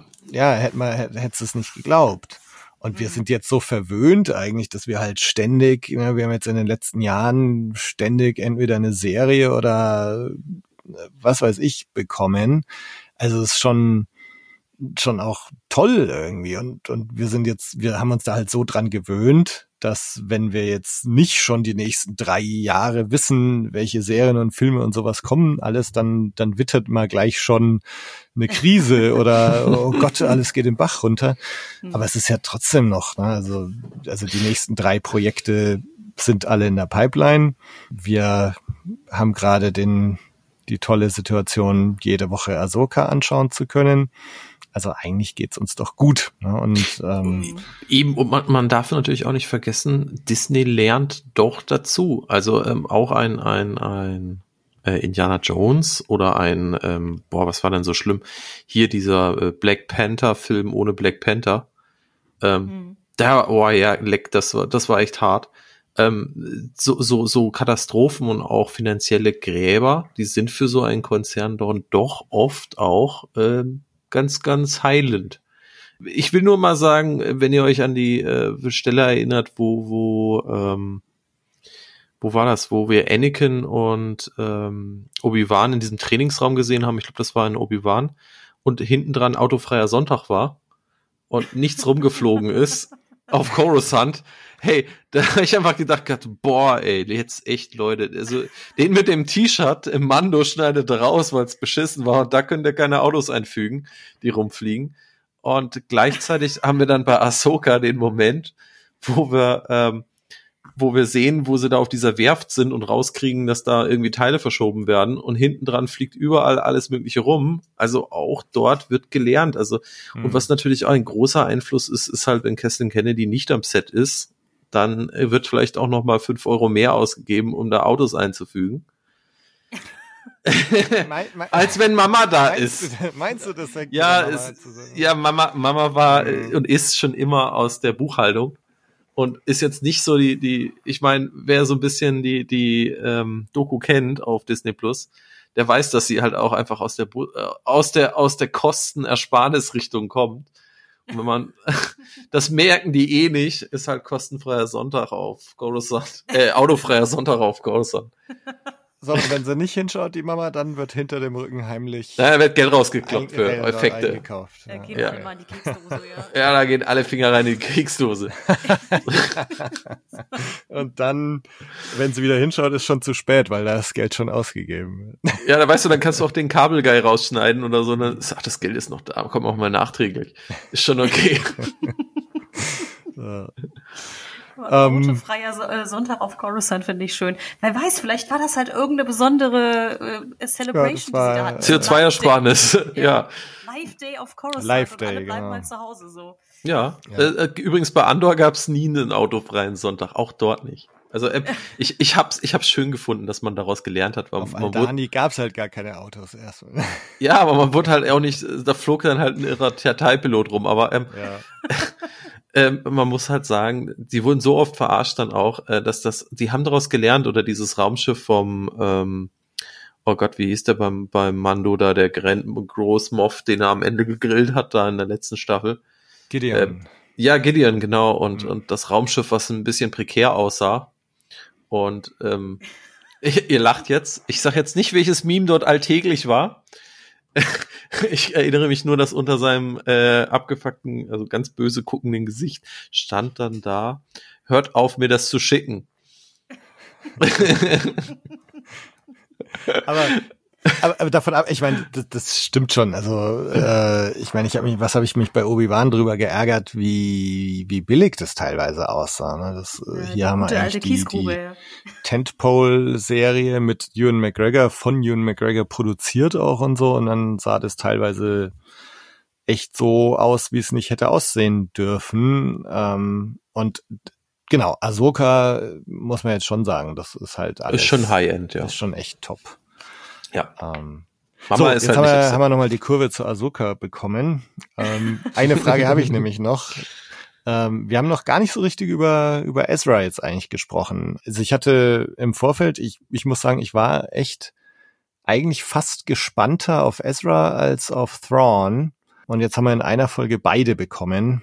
Äh, Thrawn war natürlich nur so insgesamt das größere, wo vielleicht auch im, im Fandom, man hat es ja schon gesehen, äh, bei der Celebration, als dann Thrawn im Trailer aufgetaucht ist, sind die Leute halt abgegangen wie Schnitzel. Ähm, und, und Ezra, nur der taucht jetzt halt auch noch auf. Ne, das jetzt, äh, da hat Fand- keiner Ezra, Ezra, Ezra skandiert. Die Krebse, das wäre geil gewesen. Ja, Mann, ey, das wäre voll geil gewesen. äh, mal kurze, kurze Frage. Habt ihr bei Esra gesehen, dass er Kontaktlinsen drin hat, die echt Ja. schräg aussahen? Das, Ja, äh, ja, genau, ja, das, ja. Äh, und da haben Das wir auch drüber geredet in, in unserer äh, Besprechung von Folge 1 und 2, weil ich noch gesagt habe, also, so, jetzt hole ich noch mal kurz aus. Ich finde die ganzen Kontaktlinsen in der Serie, das ist tatsächlich das eine vom Look her, was ich nicht so gut finde. Also ich finde, auch bei Ahsoka, da Hera allen voran schaut nicht sonderlich gut aus. Ahsoka schaut auch nicht immer gut aus. Und jetzt halt halt Ezra auch noch Kontaktlinsen. Ich finde es deswegen ein bisschen schade, dass ich finde, dass die alle, die schielen alle so ein bisschen. Also da, Hm. da schaut keiner so richtig in die Kamera manchmal, weil, weil die Kontaktlinsen irgendwie, ich habe so das Gefühl, dass die teilweise nicht richtig sitzen aber- oder so. Das ist aber auch bei den Cosplayern, wenn du darauf achtest. Das ist ein Dauerproblem. Ja, das Mhm. ist halt auch das Ding, dieses, das Auge bewegt sich ja normalerweise, also die Pupille öffnet und schließt sich ja einfach, wenn du mit jemandem redest, wenn er sich bewegt, weil sie sich den Lichtverhältnissen anpasst. Das tut eine Kontaktlinse halt eben nicht.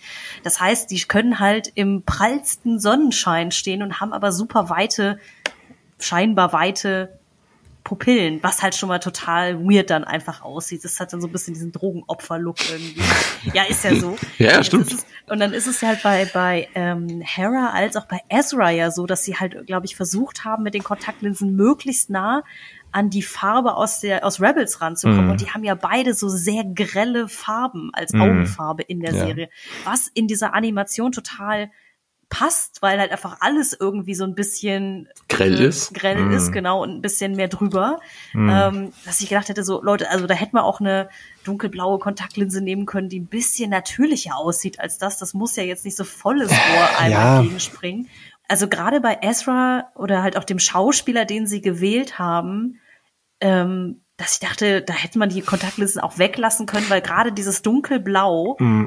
ist so eine Ja. Farbe, also auch im realen Leben ja, die je nach Lichtverhältnissen schon fast bräunlich aussieht oder so. Das würde dir nicht so doll auffallen, glaube ich, dass es nicht die richtige, also die richtige Ich, ich, Augenfarbe ich glaube, ich glaube, wir hätten alle mit normalen Augen leben können. Ich Genau, glaube, genau, ist so, ist so, ja, wenn du so genau wirklich mit so, einem- so einem Quatsch dann auch spielst, ich meine, dann kannst du auch den Animateur beschäftigen, der die Augenfarbe da ein, was weiß ich, umbastelt. Ja, ja. Aber ähm, ist.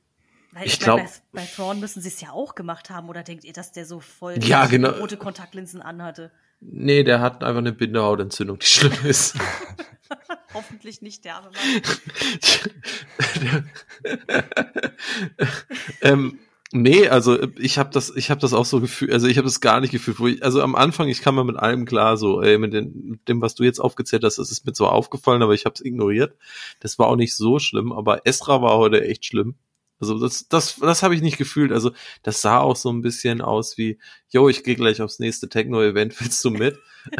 die Krebse kommen auch, hey. Jo, die lassen voll die Hütte tanzen und dann tanzen alle mit ihren Panzern da im Kreis oder so. Ähm, es war mir halt einfach echt ein bisschen zu viel. Also es brauchte echt nicht die Welt und ich hätte auch so mitleben können. Mit ein bi- bisschen braunen Auge oder so, komm, ey, Esra ist doch okay. Der Typ sah ja eigentlich sonst so ganz okay aus. Der, der schaut super aus, finde ich. Ja. Also ich, ich habe den Das vorher Casting als, ist perfekt eigentlich. Ja, so. der, der, das ist so perfekt. Also ich, ich finde von allen äh, Schauspielern grundsätzlich ist es der, wo es wie die Faust aufs Auge passt, finde ich, mit Ezra. Ähm, ich habe ich hab mir vorher halt mal so, als dann bekannt wurde, wie auch immer er jetzt heißt, ähm, ist als Ezra gecastet, hab ich mal ein paar Bilder gegoogelt und habe mir gedacht, so Alter, wie geil, der schaut ja echt genauso aus. Hat halt braune Augen, aber wäre für mich vollkommen in Ordnung gewesen, wenn Ezra jetzt halt braune Augen gehabt hätte. Genauso wäre es für mich okay gewesen, wenn ähm, Hera braune Augen gehabt hätte. Also das, das muss jetzt nicht grün sein und blau sein. Ich kann Ja, respektieren, dass sie ähm, da nicht einen riesen Break drin haben wollen oder nicht einen riesen Bruch drin haben wollen und das äh, ne, halt sagen wollen, okay, die Leute, denen es wichtig ist, dass Ezra blaue Augen hat und Hera grüne Augen, die bekommen das auch. Aber ich, ja, ich finde es ein bisschen schade, weil es halt schon etwas Das fake ist- ausschaut. Dabei waren sie ja schon inkonsequent, weil sie bei Hera diese weißen Kringel, die sie auf den Leku hinten drauf Genau. weggelassen haben. So. Ja, das habe ich dann auch gedacht, da machen wir es dann realistisch oder wie, aber nehmen hier aus der Technobranche die, die äh, Vampirlinsen. Nee. Ist schon okay. Nee, also das stimmt schon, was du sagst. Also ich, ich kann das selber auch so ein bisschen dann in dem Moment nicht nachvollziehen, weil ich denke dann einfach, ey, ihr macht so perfekt die Hera. Also die sieht ja wirklich unglaublich, du siehst ja keinen Übergang, nix. Das ist wirklich ein perfektes Make-up, genauso wie bei Ahsoka auch. Unglaublich gut ich glaube, das wäre keiner von uns hätte sich hingesetzt und hat gesagt, oh ja, der hat jetzt aber braune Augen, weil äh, der Rest, äh, die Lichtschwerter sind perfekt, alles ist perfekt, aber da fange ich an zu nörgeln. Vor allen Dingen, wie oft hast du wirklich diese Nahaufnahme dann auch wirklich, wo es auffällt, weil in den weitergehenden, wo sie so, so in der, um nochmal auf Folge 5 zurückzukommen, wo sie in diesen Kreis läuft, hast du das ja, dass sie da sich dreht und sich umguckt, wo, wo Ahsoka ist quasi. Und da hättest du ja niemals die Augen gesehen. Komm, das kann mir keiner erzählen. So einen großen Fernseher hat noch keiner. Hm. Es, Es gibt Ich- ohnehin wahnsinnig wenige so richtig krasse Close-ups, also wo man den Leuten mit der Kamera so auf die Pelle gerückt ist. Ne? Die werden sehr, sehr sparsam eingesetzt. Wobei ich finde, ähm, jetzt, jetzt haben, haben die natürlich viel mehr Screentime, aber also gerade Sabine bekommt schon einige Close-ups. Gut, jetzt die hat keine Kontaktlinsen, aber auch, sag mal, Hera und und Ahsoka, ich meine, die haben schon viele, wo man wirklich ihr Gesicht sieht und die Augen sehr gut sieht und so. Und äh, bei Ezra haben sie ja tatsächlich, also haben ihn bisher fast gar nicht im Close-up gezeigt. Ne? Das, man hat am Anfang war ich mir auch gar nicht sicher, hat er jetzt blaue Augen oder braune Augen und irgendwann so, ah, okay. Ähm, also da bin ich gespannt, wie viel Close-up-Time er jetzt so bekommt in den nächsten zwei Folgen und, Mhm. und wie das dann auch wirkt. Also ich könnte mir nämlich vorstellen, dass das irgendwie doch gar nicht so gut funktioniert. Und, und eigentlich ist Ezra ja eine, eine ganz wichtige Figur, die auch Screentime verdient äh, und so weiter. Also bin gespannt, wie das funktionieren wird in den nächsten beiden Folgen. Ich würde sagen, der kriegt erstmal eine Abreibung für seinen Lotter-Look, den er da sich zugelegt hat. Verwahrlost, ja. Mit seinem dicken Bart und den langen Haaren. Ich- so Ja, Außerdem, außerdem habe ich jetzt noch eine Fachfrage zu diesem äh, Krabbendorf da. Äh, Glaubt ihr, dass diese Krabben aus warmem Wasser Dinge essen? Also kochen? Oder ist das dann bei denen so, dass das verpönt ist und man einfach nur kaltes Wasser nimmt, weil man ja Krabbe ist und wegen dem heißen Wasser und dem Kochen? Ja, ich glaube, die grillen. Das ist jetzt tiefgehende Frage. Kann man sich auch so ein bisschen noch Gedanken machen auf die Nacht hin? vielleicht sind die auch einfach alle Vegetarier und essen alles nur roh, man weiß es nicht, aber irgendwelche, irgendwelche Beeren, die sie gepflückt haben oder so. Wobei bieten sie Sabine nicht irgendwie Sie auch bieten Essen ja an? was an. Das Ja, ja, eben. weiß Ist das jetzt gekocht oder nicht? Wer weiß? Also für Ich mich hab war das gedacht, gegrillt. Ich habe nur Habe ich Töpfe so, gesehen? Die sind ja, die sind ja sehr zuversichtlich, dass sie denken, das menschliche, der menschliche Metabolismus das verträgt, was sie ihr da anbieten. Hier, nimm mal die Perle, Alter. Ist doch bestimmt gut für dich. Ich meine, gut, sie haben ja mit Ezra auch wahrscheinlich geübt, was der so verträgt oder so, aber das sind, Stimmt. Ja, ja, ja. Oh Mann, das gibt so viel zwischenmenschliche Dinge, die da in diesem Dorf passiert sind. Da sitzt da um die Ecke und, und, und entleert sich, oh, das hat nicht funktioniert. Also die Bären kann er heute nicht essen. ja, ich meine, letzten Endes, ich habe das wirklich kurz gedacht, dieses, wenn er da, ich weiß ja nicht, ob, ob das jetzt so eine Crashlandung dann da auf Peridia war oder nicht, aber wenn der da irgendwie bei dem Krabbendorf angespült wird oder überhaupt auf diesem Planeten landet, der muss ja erstmal rausfinden, was er essen kann und was nicht. Ja, die Krabben zum Beispiel. So Onkel. Bernd. Wo ist Onkel Das erste Dorf hat er aufgeknuspert und hat gesagt, jo, das ist jetzt nicht so nett gewesen. Und dann gibt's ja noch dieses äh, strange-looking Baby, ne? Das so, so Oh ja. froschartig. Das ist wahrscheinlich der Sohn vom Ezra. Bitter. Der freut sich wahrscheinlich doppelt, dass er sie dann da hat am Start. Endlich keine Käfer mehr. Endlich mal einer, der keinen Stein auf dem Rücken trägt. Ja. Oh Mann, ganz krank, ganz krank heute Abend wieder. Aber ich, ja, wie gesagt, ich habe jetzt die ganze Zeit dieses Bild vor Augen, dass das wirklich wie so Festivalgelände ist, wo die da abhängen. So, äh, Ezra hat sich gerade noch eine Dose Ravioli reingezogen, die so auf dem Bunsenbrenner warm gemacht wurde. Nee, das Schwert reingehalten, aber immer nur so dippen, weil der muss ja heiß werden.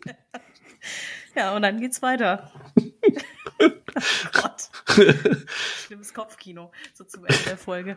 Ja, die Frage ist auch diese Häuschen, die die da haben, wie bauen die die zur Hölle ab und tragen die rum? Die haben doch schon Häuschen auf dem Rücken, verdammt. Die haben gesagt, die ziehen mit den rum. Das, das macht der Ezra, ne? Bevor die den Ezra getroffen haben, sind die immer an einer Stelle geblieben. Jetzt, wo sie einen Ezra kennen, trägt er ihnen ihr Dorf durch die Gegend. Vielleicht auch das mit der Macht, das wäre natürlich. Vielleicht, vielleicht haben die früher an dieser Stange da kapiert und das ist jetzt die Entfernung, die sie zurücklegen konnten, seit Esra da ist, weil der ein Haus nach dem anderen immer wegtragen muss. Ja. Es wird auf jeden Fall spannend, was wir dann jetzt in der nächsten Folge zu Gesicht bekommen, weil irgendwie noch sind ja nicht alle Figuren äh, an ein und demselben Ort für einen großen Showdown. Also sie sind ja auf Peridia noch ein bisschen verteilt, alle Mann hoch mehr oder weniger. Beziehungsweise Asuka ist Ja, ja nicht da, aber ja, ja, wie gesagt, ich meine, der Balin, der wird wahrscheinlich noch sein Machtdings da suchen. Und, und äh, Ahsoka wird wahrscheinlich dann at the turn of the tide wie Gandalf äh, the White dann erscheinen und den Tag retten. Schauen wir mal, ob die jetzt äh, Wobei, ne, jetzt heißt die Serie Ahsoka, also ich denke, wir werden jetzt nicht noch eine Folge haben, wo Ahsoka immer noch in dem Wal unterwegs ist. Also die wird schon in der nächsten Folge auftauchen, denke ich mal. Ja, ich, ich, ich stelle mir das auch so ein bisschen als Comedy dann vor. Weißt du, so Ahsoka reist mit dem Wal halt überall hin nur noch. der Purgle Express, ja. Der Purgle, Purgle Express. Once you go Purgle, you never go back. Ja, ich meine, äh, warum sollte man die nicht domestizieren? Scheint ja definitiv effektiver zu sein, als da irgendwie einem Navigationscomputer Zeug zu berechnen. Ja, also das stimmt schon. Du musst den Tierchen halt nur einmal mitteilen können, was du von ihnen willst.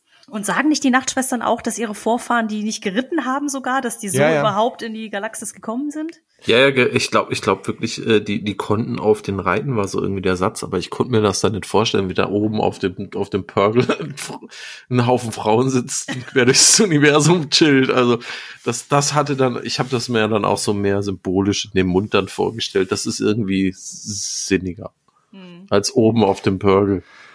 Oder es ist halt so eine Nummer wieder wie bei Dune mit den Sandwürmern, ne? Ja, daran habe ich mich auch stark erinnert gefühlt. Ja.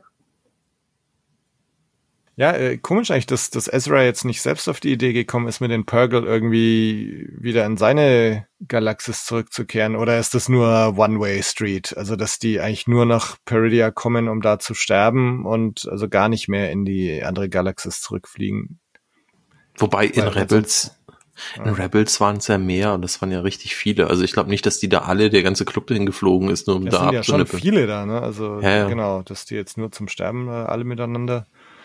Ja. Ja, insofern schon die Frage, warum ist jetzt Ezra nicht, weil der hatte ja einen guten Draht zu den Purgle eigentlich in Rebels. Also warum er da nicht selber auf die Idee gekommen ist, ähnlich wie Ahsoka jetzt mit der Macht, ne, da einen der Purgle zu überzeugen, ihn wieder zurückzunehmen. Außer er wollte jetzt auch die ganze Zeit ein Auge auf Thrawn behalten. Wer Ja, weiß. oder, oder was wir ja jetzt auch nicht wissen, ist ja, eventuell hat ja äh, Esra auch mitgekriegt, dass auf diesem äh, Planeten irgendwie, lass es ein Holocron oder ein Jedikron oder wie die Dinge heißen sein, irgendwas existiert und er jagt dem ähnlich nach, wie ein Luke äh, Sachen nachgejagt ist. Das ist ja durchaus auch ein Grund zu bleiben und ich meine, Zorn ist ja eh eingesperrt, der kommt da ja nicht weg. Der ist halt das Übel, was mit ihm rumhängt, aber im Prinzip könnte er sich auch dem Machtstudium oder dem Machtstudium sich widmen Ja, ja. auf diesem Planeten. Viel Luft nach oben und nach links und nach rechts. Vielleicht erzählt er uns ja doch noch ein bisschen was in der nächsten Folge, was er so getrieben hat in den letzten Jahren. Wir werden es bald erfahren. Jetzt danke ich euch erstmal fürs, fürs Mitmachen.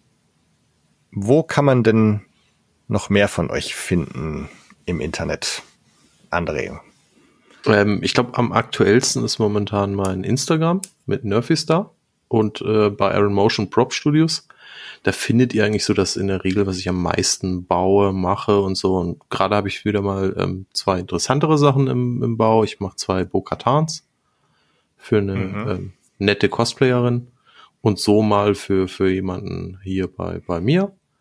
Und ähm, ja, also da bin ich so an den zwei Projekten gerade dran. Da kann man immer so aktuelle Bilder sehen und so. Und da versuche ich auch immer mal wieder Content hochzuladen oder mal eine lustige Story zu droppen. Und ja, das ist so mein Ding. Das ist doch auch schon mal was. Jo. Genau. Ähm, mich findet man nach wie vor auf Instagram privat als Frau Jach, äh, wo man mich antickern kann, wenn man möchte. Und falls es jemand interessiert, was ich so schreibe, wenn ich mich damit beschäftige, was ich ja gerade auch vermehrt tue, gibt es noch den Instagram-Kanal äh, Dunkelwunder. Ähm, da erwischt man mich aktuell am meisten, denn jetzt so mit dem Ende, Ende des Monats wird sich auch mein Twitter-Account langsam schließen. Es ist an der Zeit. Deswegen ist bei mir Instagram auch die beste Adresse, wenn jemand mit mir Kontakt aufnehmen möchte. Blue Milk Blues findet ihr nach wie vor auf Twitter oder X. ähm, ich halte immer noch dran fest, irgendwie. Instagram gibt's auch, ja, Facebook auch noch. Und die Webseite www.bluemilkblues.de. Ansonsten findet ihr den Podcast auf Spotify, auf Apple Podcast, auf der Webseite selbst. Schaut da mal vorbei. Lasst ein Hallo da, lasst eine Bewertung da, ein Abo. Würde uns sehr freuen, von euch zu hören. Wir hören euch in zwei Wochen wieder, wenn wir über das Staffelfinale von Ahsoka reden und drüber spekulieren, wie es denn dann weitergehen wird. Bis dahin, macht's gut. Ciao. Tschüss. Tschüss. Woo!